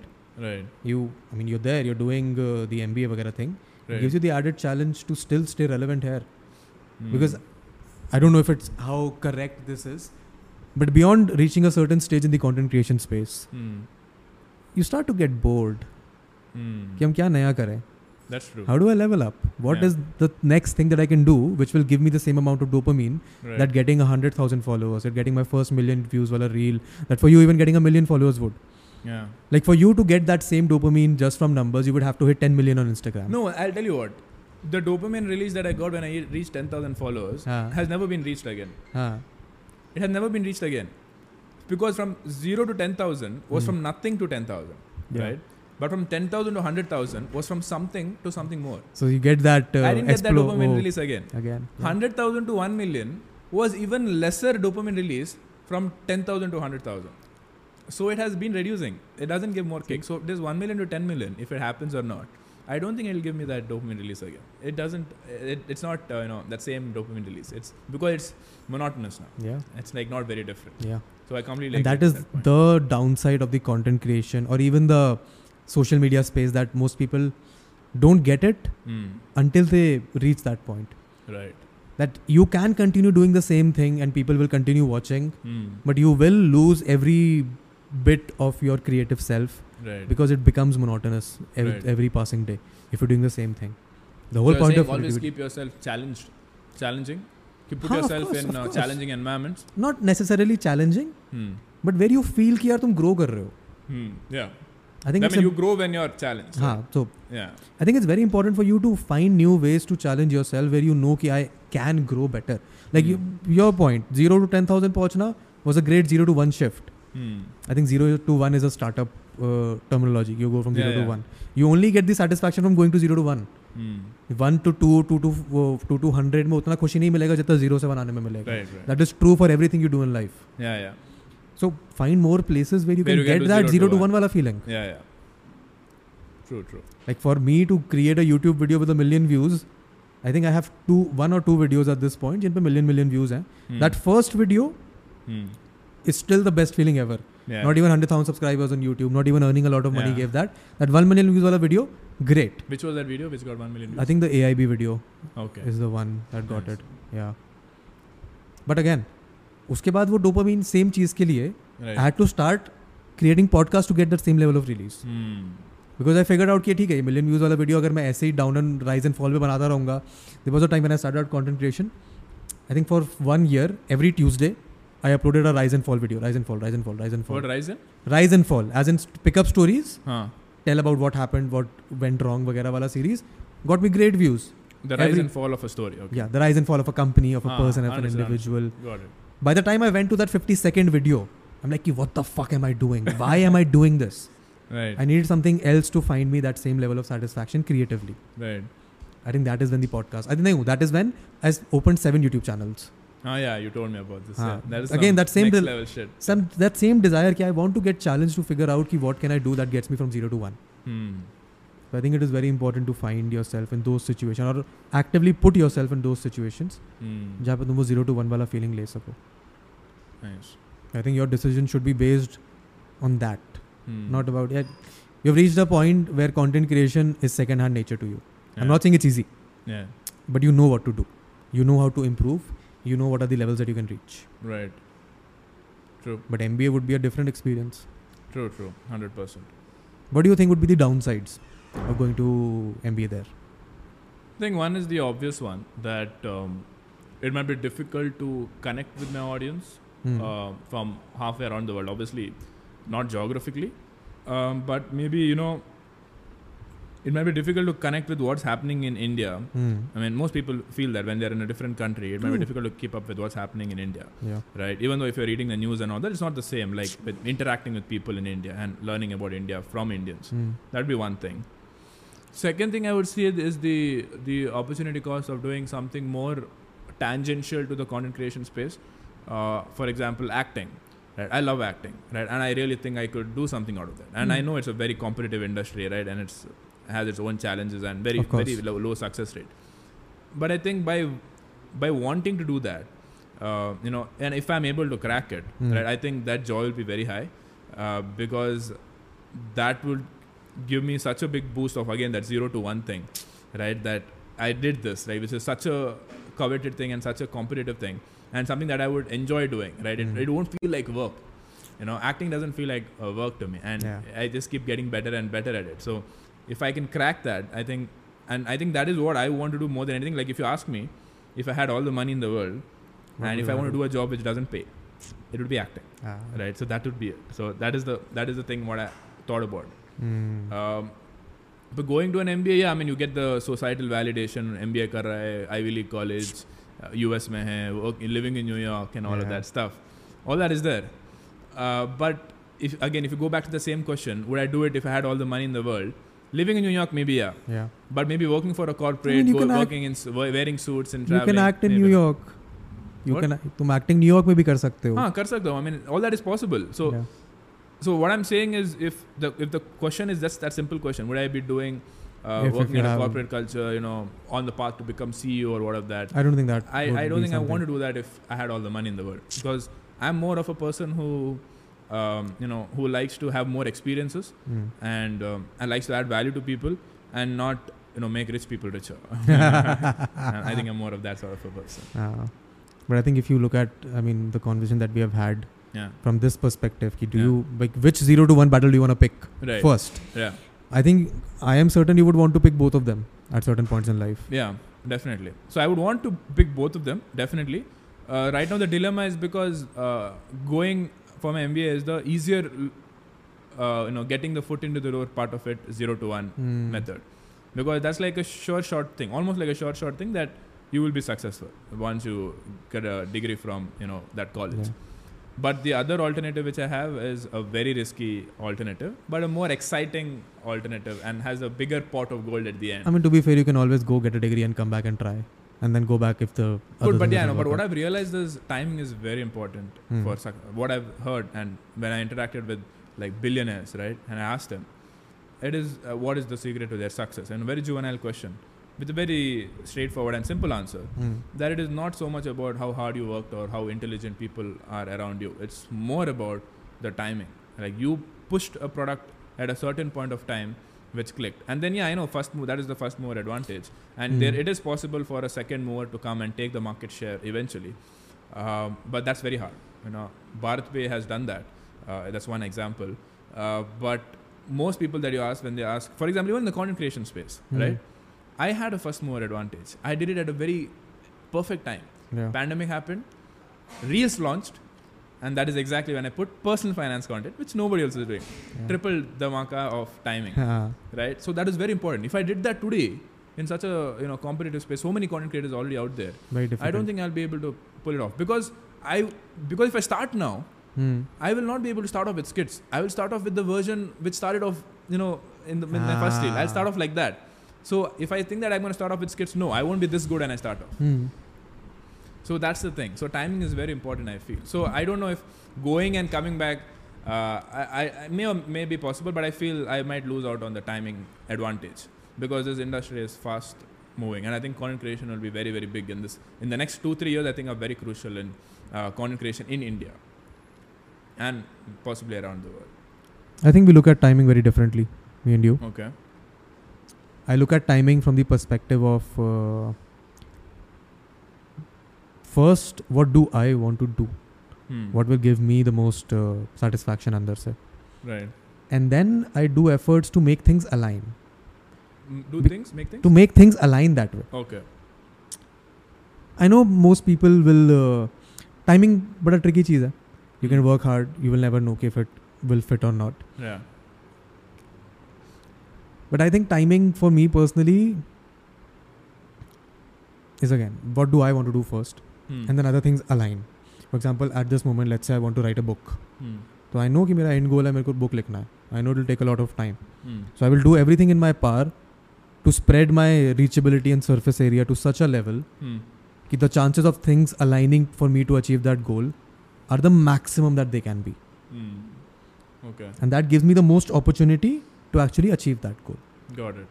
वो वही बात हो गई. कान आपको ऐसे पकड़ना है. ये ऐसे पकड़ना है. It's one and the same thing. Right. But I think the approach that you take, like your point is very valid कि 2 साल में हो सकता है content creation moves beyond what I'm capable of doing. Right. Then I'll miss out on that opportunity. Yeah. I think I think also depends on the industry. Like for you, what you said for you timing is about figuring out what you want to do and aligning other things along with that. I think that works well with a lot of industries. But in the industry that which is about relevance, which is about fame, face value, and all of that. All those things, I think, in that timing is very important. See, we always talk about, this era was this person's era. Yeah. This actor was famous back then. These 3 years is when he blew up. Right? This cricketer had his era back then. So you want to... Okay. Capitalizing on that particular era is important. Right? And even later, after you lose that, it's very difficult to sustain. I mean, Amitabh Bachchan is one of those few actors who's still relevant today. Yeah. Most actors are not able to do that. Most cricketers are not able to do that. Being relevant for a very long time. And I think that's very difficult, and it's very important to capitalize on the point where you're at your peak to get the most out of it. I disagree. You disagree? I think you should quit when you're on your peak. You should quit when? You're at your peak. At your peak? Yeah. So, okay. But the thing is, you don't know what's your peak, right? That's the problem. So right now... I think you get to know when your peak is.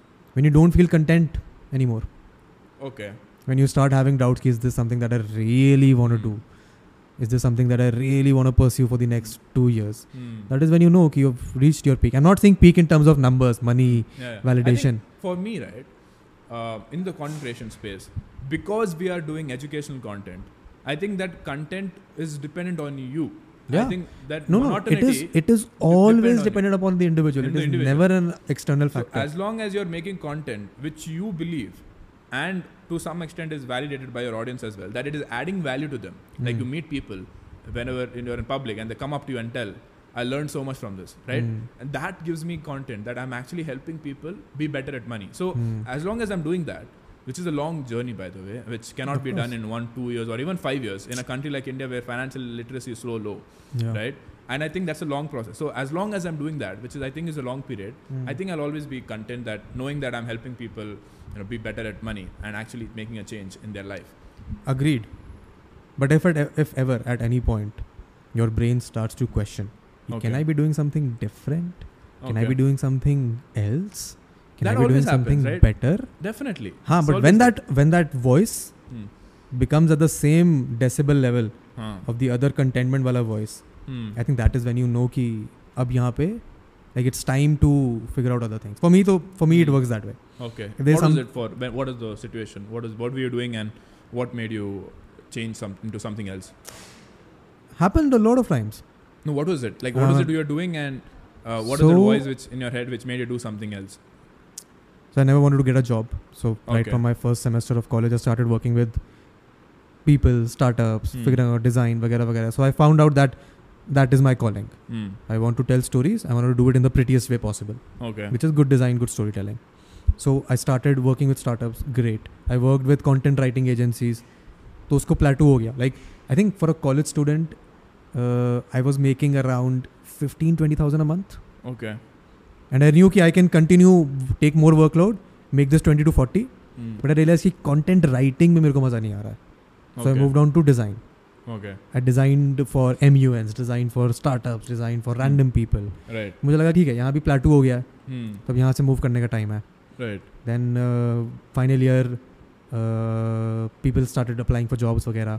And I realized कि नहीं मेरे को job नहीं करना है. I want to work in a design agency. Like I now want to take on one big project for one client. वैसा. Did that for a couple of months. Got bored.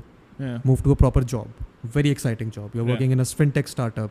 You're handling their content, marketing, design, everything I'd wanted in one space. Did that for 2.5 years. Got them from a point of zero to getting a funding. Figured out, okay, this is what I can do. This is the maximum role that I can play here. अब जब एक इंसान से, now they're capable enough of finding 3 people who can do these jobs and they can afford it. Then my utility is done. I've gained as much as I could. Left to do a master's. Yeah. Something that I wanted to study. उसके बाद पढ़ाई करते करते हो गया ठीक है ये भी हो गया now let's put all I can in content creation did my YouTube grew my YouTube from 0 to 100,000 in a year wow okay again doing all of those things rise and fall videos analysis videos वगैरह वगैरह figure out ठीक है ये भी मज़ा नहीं आ रहा है plateau हो गया है opened 7 channels tried out everything for a year very interesting gaming भी हो रहा है productivity content भी हो रहा है vlogs भी हो रहे हैं बाकी चीज़ें भी चल रही हैं figure out ठीक है utility निकल गया started doing podcasts Did podcast for a year, 52 episodes without a break. Okay. Got the podcast into the top 10 in the country. Wow. उसके बाद खत्म हो गया वो गया कि ठीक है हो गया है तो similarly अभी उसके बाद वो last year पूरा वो phase चला कि ठीक है reel भी है last year I think the entire of 2021 I spent in experimenting. Okay. I did courses, I did workshops, I made all kinds of content. I made worked with every possible brand that would want to work with me. सबके साथ काम किया reels बनाया सब करा Starting of 2022 वो भी हो गया तो my next artistic calling was अभी more podcast better conversations doing something else so me for me it has always been कि ठीक है यहाँ से जितना value निकल सकता था निकल गया है I don't want to overstay my welcome in my own head audience तो चलता रहेगा लोग बात करते को मिलते रहेंगे but I don't want to overstay my welcome so I'll tell you how I look at it like how I look at the fact about this is basically right, we're talking about job satisfaction in some way, right? Not a job satisfaction because this is not like we don't look at it as a job. Or you know, technically we are still unemployed. Yeah. So we are basically thinking about whether I am creating a difference. Like that is what we're looking at. We're here, and here. Whatever we keep doing, we reach a point where we feel like whether we are creating enough impact. Impact, basically that, right? So what happened was with me when I was working in consulting. Obviously, in the beginning, it was all high profile, working with CEOs and CXOs, helping them solve big problems. Initially, it was feeling good. But what you realize later, after working for a certain time is that most of the things that you recommend to CEOs or CXOs at the end of your project, they don't get implemented. Of course. That's number one, right? They don't get implemented and it just goes off as gyan, right? Second thing is that even if it gets implemented, let's say it's like a very small thing of a very small department. Let's say, for example, we helped reduce the manpower cost by 7% by introducing this piece of software. Aisa kuch hua, right? Let's say that's the output that you made. Now in the beginning, let's say, okay, yeah, I got good rating, project rating mil gaya, promotion mil gaya, ho gaya. But you do that over and over again, you realize that, arey yaar, do I want to be remembered for this? Exactly. Do I want to be doing this at the age of 50? So what I realized for me personally is I like to create impact not from making rich people richer or companies more richer or better and more efficient. For me, it's about at the grassroots level ka impact, like the common man. And that's what gives me more joy. And I don't care how long I do that, right? As long as I'm helping the common man be better in his life, I don't think I'll ever get bored of it, right? As long as I'm creating impact for the common man. The moment I feel like, my content, I've educated everybody. Sabka ho gaya, sabka financially literate ho gaya India mein. When I reach that point, I might probably be like, okay, ho gaya, we calm, I have to stop. If I'm just sounding like a parrot, repeating the same thing over and over again, that's when I would stop. I would never like to get into the gyan phase, you know, giving life advice, gyan advice, because that I know is over the top advice. सुनने के लिए अच्छा दिखता है and people forget about it in the very next minute. That I don't want to do. I like to create long lasting impact which has a tangible benefit to people's lives. So as long as I'm doing that, no matter how long it is, I think I will have that satisfaction of creating impact. हाँ तो ये भी हुआ मेरे साथ अभी recently. हाँ. So my reels used to be ऐसे general life advice. मेरे को बड़ा मजा आता था बनाने में. Because I knew कि ठीक है superficial ज्ञान दो और Instagram पे चलेगा. And worked for a while. I think the entire of last, I think me and Jess started a we'll make a reel every day challenge. Last year Jan-Feb में. Did it for 6 months. लगा कि ठीक है चल रहा है. But there's nothing coming out of it that would give me happiness. तो अभी मैंने उसको थोड़ा change किया. I'll give that gyan because I love doing that. Yeah. But I'll give a couple of actionable things that people can do. So it's not just as a faltu gyan. So I understand that completely. Right. And almost, I'll tell you what. For me, when I post the content, it doesn't end there. Like I said, right, I spend at least 1 or 2 hours after I post the content in the comment section and in the DMs. I think that is the reception. I think that is a thing that no creator should do. Why? No, I'm not talking from the point of, you know, it, they're saying good thing or bad thing. I'm saying from the point of their follow-up questions. Oh, ha, okay, that because is it's a finance content, right? Personal finance content. People will have questions. People have questions. So me answering those questions and explaining it to them, right? That tells me that, okay, that people are interested in this and they're gaining value from it and they're interacting with that piece of content. So obviously I have like jokes and all of that. So those content, those comments which say, you know, haha, love this, too funny, died laughing. So all that is good. That builds engagement. Yeah. But that is not a determinant of, you know, me feeling good about the work that I've done. That is just over the top vanity factor, right? It's more about the people who have who are asking genuine questions, answering it to them, and then saying, "Wow, I never thought about it this way. Thanks for changing my perspective. So wow, this really I was going through this problem last month. Thanks for solving that for me. My dad was going through this. Thanks for solving that for me. Those so are the things. That is how I measure it. It's a good validation to chase. Yeah, not just validation. It's about it's feeling that you genuinely helped them. Yeah. Sometimes what happens is you put a piece of content which is very contradictory and most people are in disagreement with that. Then what I do is I feel really bad, right? Because I feel like, okay, maybe they're right. Maybe what I thought is wrong. Because you might think of hundreds of different ways of evaluating what kind of comments you'll get and prepare for that before posting a content. But when you put it to a million people, you come up with some comments which you would never even thought of. It's exactly. So many different perspectives. That is the point I was trying to make. Yeah. For a content creator or for anyone in the public space, it is very difficult to digest the things that people will throw at you. Yeah. And I think iska to course banana chahiye kisi ko, how to develop a thick skin online. Yeah.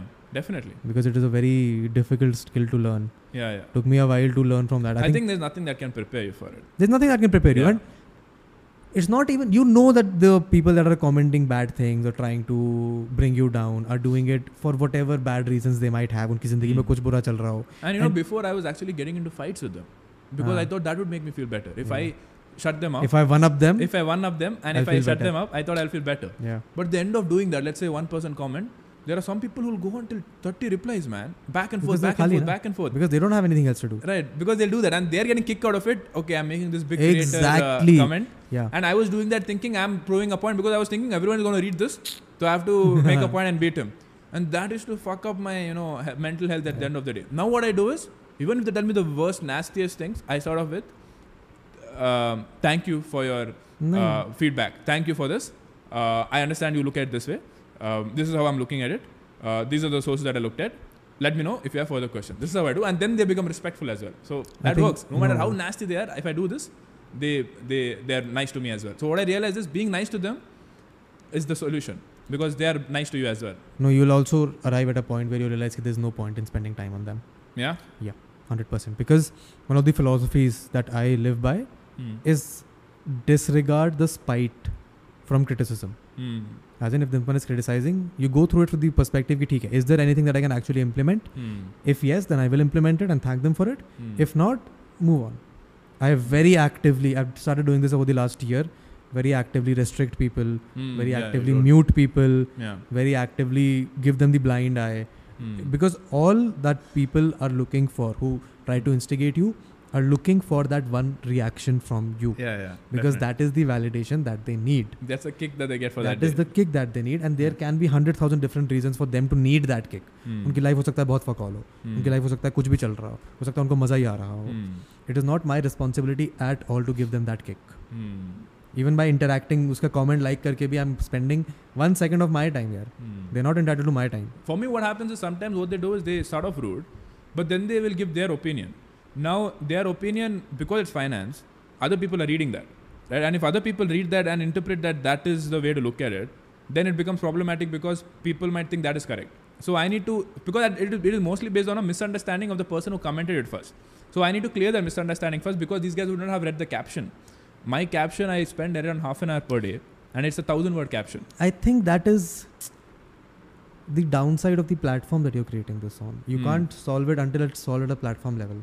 And Instagram is never going to be an education platform. Right. So that is a problem that you will have to either live with and try to solve by replying to comments. Yeah, that's what I am trying to do. Right. I make my comment section. So my comment section, you know, usually there are around 500, 600 comments, right, for a piece of content. I know YouTube it become much more.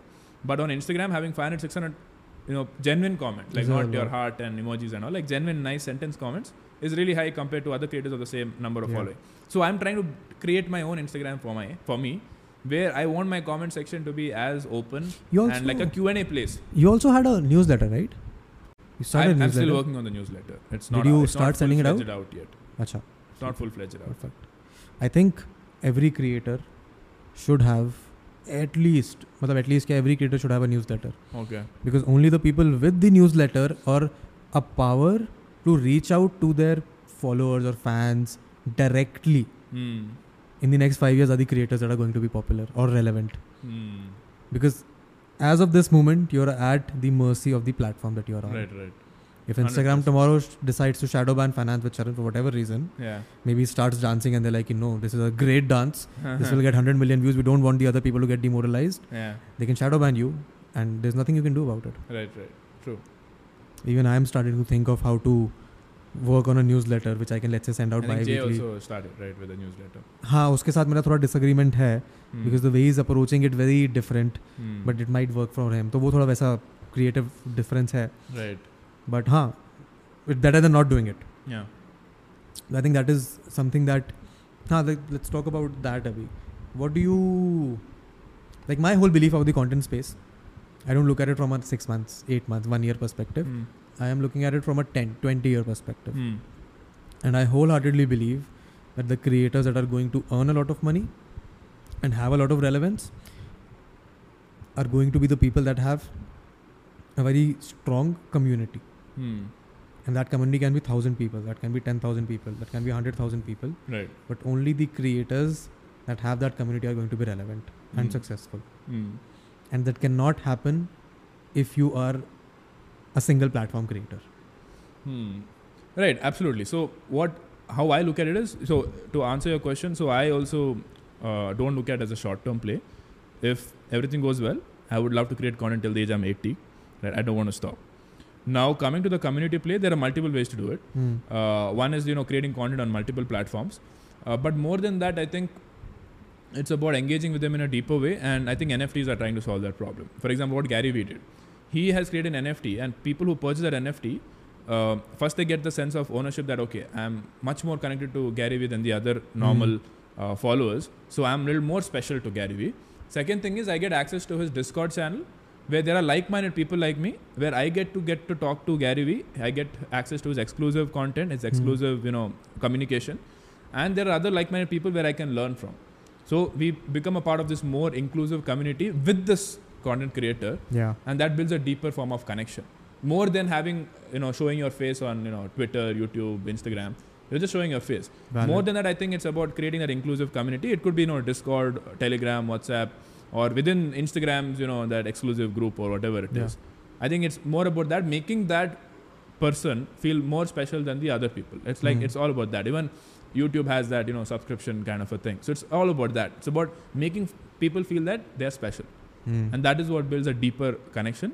And I'm not necessarily sure if that is what is required to sustain for a long term, because even if you have the deepest connection with a person, if your content becomes shit after some time, it doesn't matter. Yeah, exactly. Shit is shit. Content is king. Yeah. And that's why it's so difficult to become relevant, because it's difficult to stay relevant beyond 5 years in the content creation space. Thankfully for me and you, we are in the education space. So we have ample people to stand on. We have a lot of people's shoulders to stand upon, because other people are doing this thought research. It is our job to make that complicated thing simpler. Yeah. Right? That is our job. So it's easier for us to stay relevant for a longer time, because we are actually a group of intellectuals who are working together and taking insights from each other and making and packaging into a content for the masses to understand. But people who are in the pure creative space, let's say comedy, right? You cannot copy somebody else's comedy. People will trash you. Yeah. Or let's say dance. There's only so many forms of dance you can do for more than 5 years. So for them, it's very difficult to stay relevant. But for us, because we are all working in it together in the intellectual space, it's very easy for us to be relevant for a longer time. I think you've struck a very important point here, which is, I don't know if you have experienced this, but content creators do not want to collaborate. Don't want to collaborate. Why? I mean, the same feeling कि यार इसका फायदा मेरे से ज़्यादा हो गया तो फिर मेरा तो नुकसान हो जाएगा. I haven't really thought about that. Yeah, because you have always been collaborating with people who do not have, let's say, more numbers than you. Yeah, yeah. So for other people, it is a benefit for them. The transactional value of that collaboration, they're getting more value out of it than you are. From a purely transactional perspective. Right. So that is why you've not had to face that problem yet, probably. And I hope आगे भी ना करना पड़े. See, when I started off doing collaboration, so I was one of the first creators who started doing collaborating even before Instagram had the collab feature. And back then to do a collab, you can't tag that person or whatever. You have to do two pieces of content. Yeah. One for your page, one for that guy's page. So I started doing that. I think it's a great feature that Instagram has launched. Instagram has made a great feature now. Yeah. But I was doing it before that. So I had to do it this way.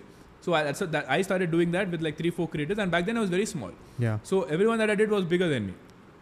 But what I did was, even though I became big, then after that, you know, every person I was doing a collab with had a smaller following than me, right? So there I was looking at people who would add value to my page, not from a perspective of increasing followers. Obviously, that is one of the things that you have to look at. Another thing is that, for example, what is something unique that they can add which is not there on my page? For example, I did a collab with Akanksha Monga. She's a travel influencer. Yeah. I started looking at ways, how can we talk about travel finance? Because that is something so unique, right? And she has that first-hand experience of traveling to different places and understanding, you know, travel saving tips. So we worked together to create a very unique piece of content which is focused on travelers and finance, right? So even though, you know, it did not make sense from you know, vanity metric point of view, but it added genuine value to my audience, right? It exposed my audience to travel finance and also exposed my audience to her incredible content, which is, you know, traveling to different places, and she does it in a very different way from other travel influencers. So I think that was one of them. And obviously, you know, when a bigger creator wants to collaborate with you, you'll always be thinking about itna followers aa jayega iske sath. All that will be there. But more than that, I look at it from what unique piece of content I can create, which I cannot do by myself. So I can get assistance. Yeah, that's the thing. So when I started collaborating with other people, because I was creating video essays, it was very difficult for me to find a way to collaborate with people. जिसमें सबका फायदा हो. So I think podcast is the way I figured out that this is the best way for me to collaborate with people. There is no transaction happening here. Yeah. Even if I collaborate with a person that has 20 million subscribers, until the people stay to sit and watch this conversation, because it's not the reason I keep these candid is exactly this.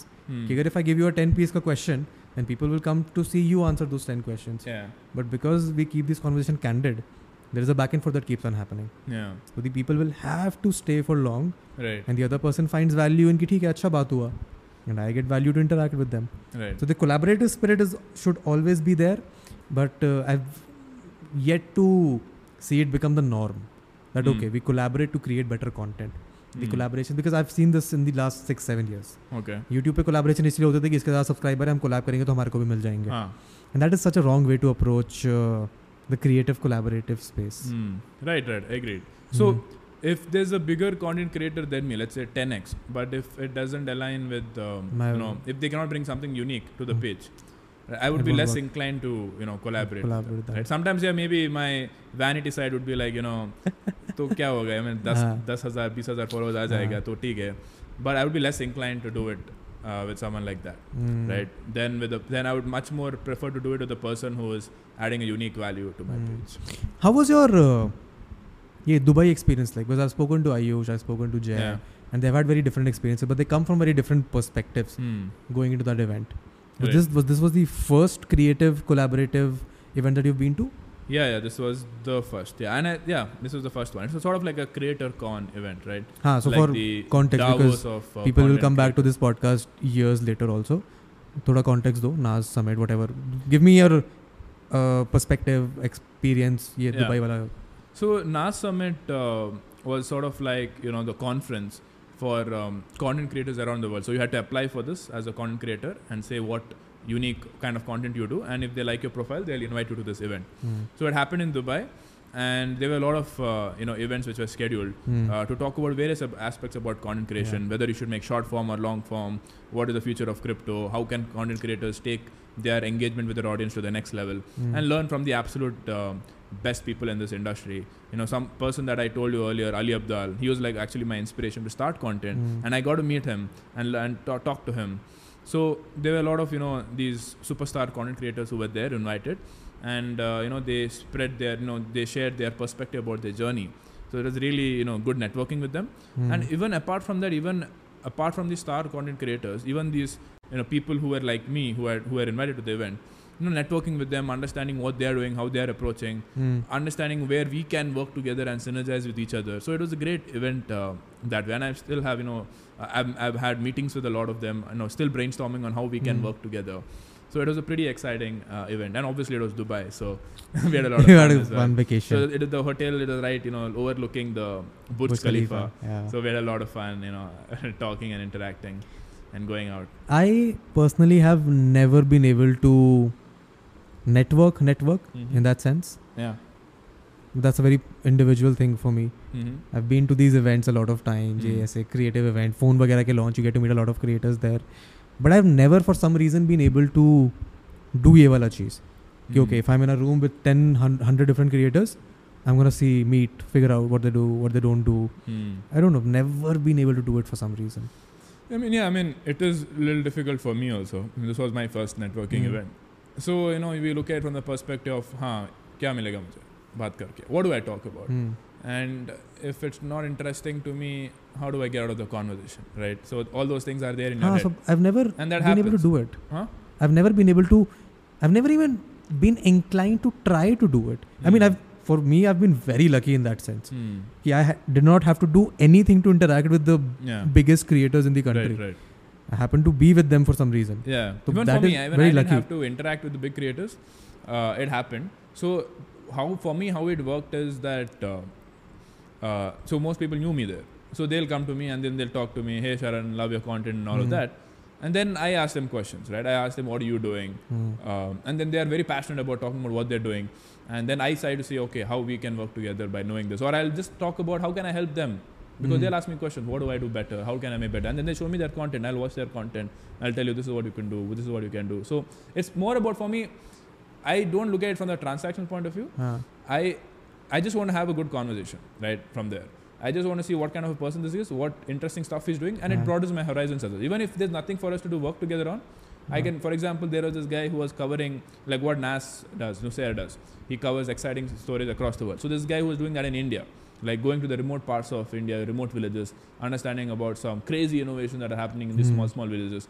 So I cannot collaborate with this guy and do anything meaningful, but it at least helped me understand that, okay, someone like this is doing something. Someone has the determination and the passion to go to the remote parts of India and to just make a 60-second piece of content. He's going to travel so much and spend so much time and energy and understanding all of that. So that shows me how much, to what extent people go to make content, and that something like this also exists. So that also happened. I think the difference is exactly what are we trying to get out of that conversation? Because for me, how I see it, meeting someone at a networking event will never give me enough time to figure them out or figure why they're doing what they're doing. What they're doing might be great, but why are they doing it? Mera focus udhar hai. So for example, ye NAS ke case mein, we happened to meet NAS. Okay. Nusair. Yeah. Huh. I think he was in Bombay, and I was working that day. I've told this story on my YouTube channel in a video how we crashed NAS Delhi's fake wedding. Okay. तो Jay was a creator काफी time से. तो Jay को मेरे वो शाम को phone आता है कि हम Mumbai जा रहे हैं. NAS Delhi करके creator है वो आया हुआ है. And उसका वहाँ पे he's doing something and we'll go there. So we went. Out of nowhere we went there. उसका अपना 1 मिनट का video shoot करा.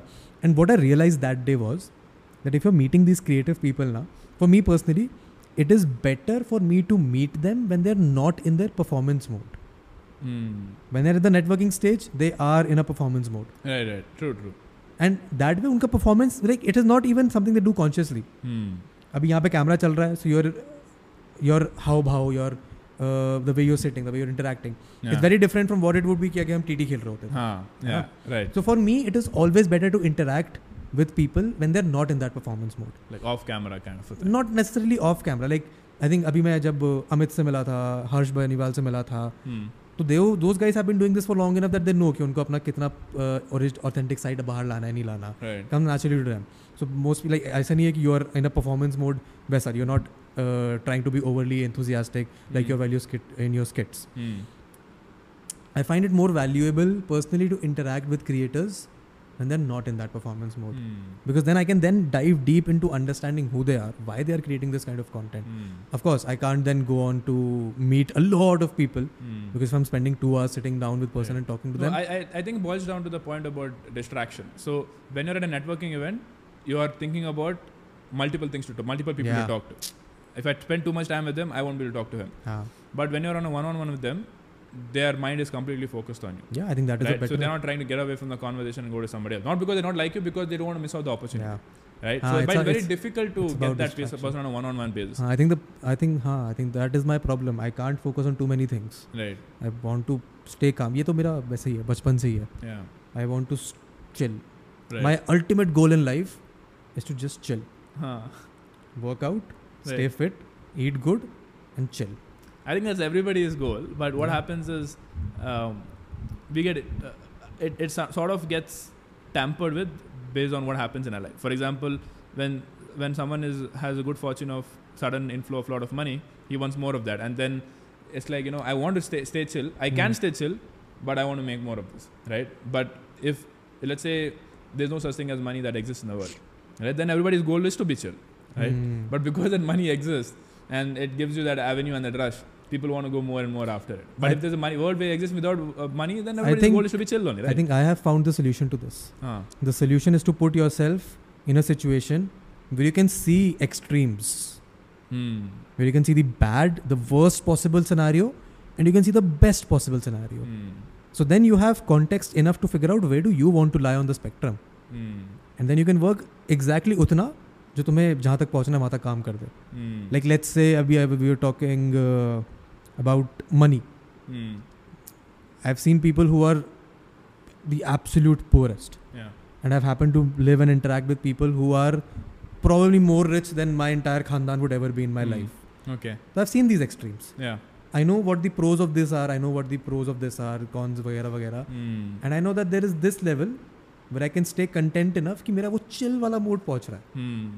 So I think the aspiration would be to reach just there. अब वो उसके बाद वो है कि मेरे अंदर इतना वो नहीं है, इच्छा नहीं है कि I conquer everything in the world. Right. That again differs from person to person. But at least for me the solution is दोनों extreme देख लो, उसके बाद chill करो, figure out where you want to stay. That's a great way of looking at it, man. I think I should start looking at it that way as well. Because what happens is most of the times, when if you don't look at it that way, like, you know, what's the extreme of this and what's the extreme of this, what happens is that you forget being chill. You forget to chill. Yeah. Right? Because you're always going towards that other side of the extreme that you forget to chill along the way. And that defeats the entire purpose of you wanting to go there. Because you want to go there to be chill. But in the journey of wanting to go there, you're not chill. Yeah. So that's the problem. वही गोल है कि एक बार तुम engineering कर लोगे, then you can do ऐश वगैरह वगैरह. I think there is also another philosophy that I have figured out, content but never satisfied. I think that is the philosophy that I abide by. ठीक है, I think been long enough. How long did we talk? 2.5 hours. 2.5 hours. Nice. I mean, unless you have more stuff to talk about. No, I have to pack my bags now. Oh yeah, you're supposed to leave as well. Yeah, I have to leave for Mangalore today. You're going surfing. I'm after staying for 4 to 5 days with my parents, and I'm going to go to Mulki, which is near Mangalore, like half an hour journey. And then I'm going to go for a 3 or a 5 day surfing course to chill. That is, I mean, good. I think you reach a certain point where you want to experience. Like, मेरे साथ अभी क्या हुआ? Like, I think I'll go back in the next few days, and I've outlined, booked tickets for alternate things. Like एक दिन मैं किसी comedy show में जा रहा हूँ, एक दिन मैं किसी ऐसे अंडरग्राउंड कॉन्सर्ट में जा रहा हूँ, एक दिन मैं किसी स्पीच सुनने जा रहा हूँ, एक दिन मैं पार्क में घूमने जा रहा हूँ, एक दिन मैं म्यूजियम में जा रहा हूँ. सो आई रियलाइज कि आई नीड टू लाइक वो ना वो आई स्टार्टेड फीलिंग थोड़ा कंप्लेसेंट इन लाइफ कि ठीक है सब चल रहा है, इतना भी चिल नहीं करना है, तो थोड़ा अपने आप को पुश करते हैं, तो put yourself in more situations. I think that is a good way to live life. जब तुम्हें लगे कि अब तुम ज़्यादा चिल कर रहे हो तो put yourself in more situations where you can grow. Absolutely. I think इस पॉडकास्ट का टाइटल मैं ये रखूंगा, answering life's questions with finance with Sharan. ठीक है, perfect. Thank you Sharan for taking out the time. I had fun. I hope you did too. Absolutely. I think I got to explore some parts of my mind which I had never had the time to think about through this podcast. And I think that's exactly what you're trying to do. Yeah. Chalo, perfect. I am going to stop.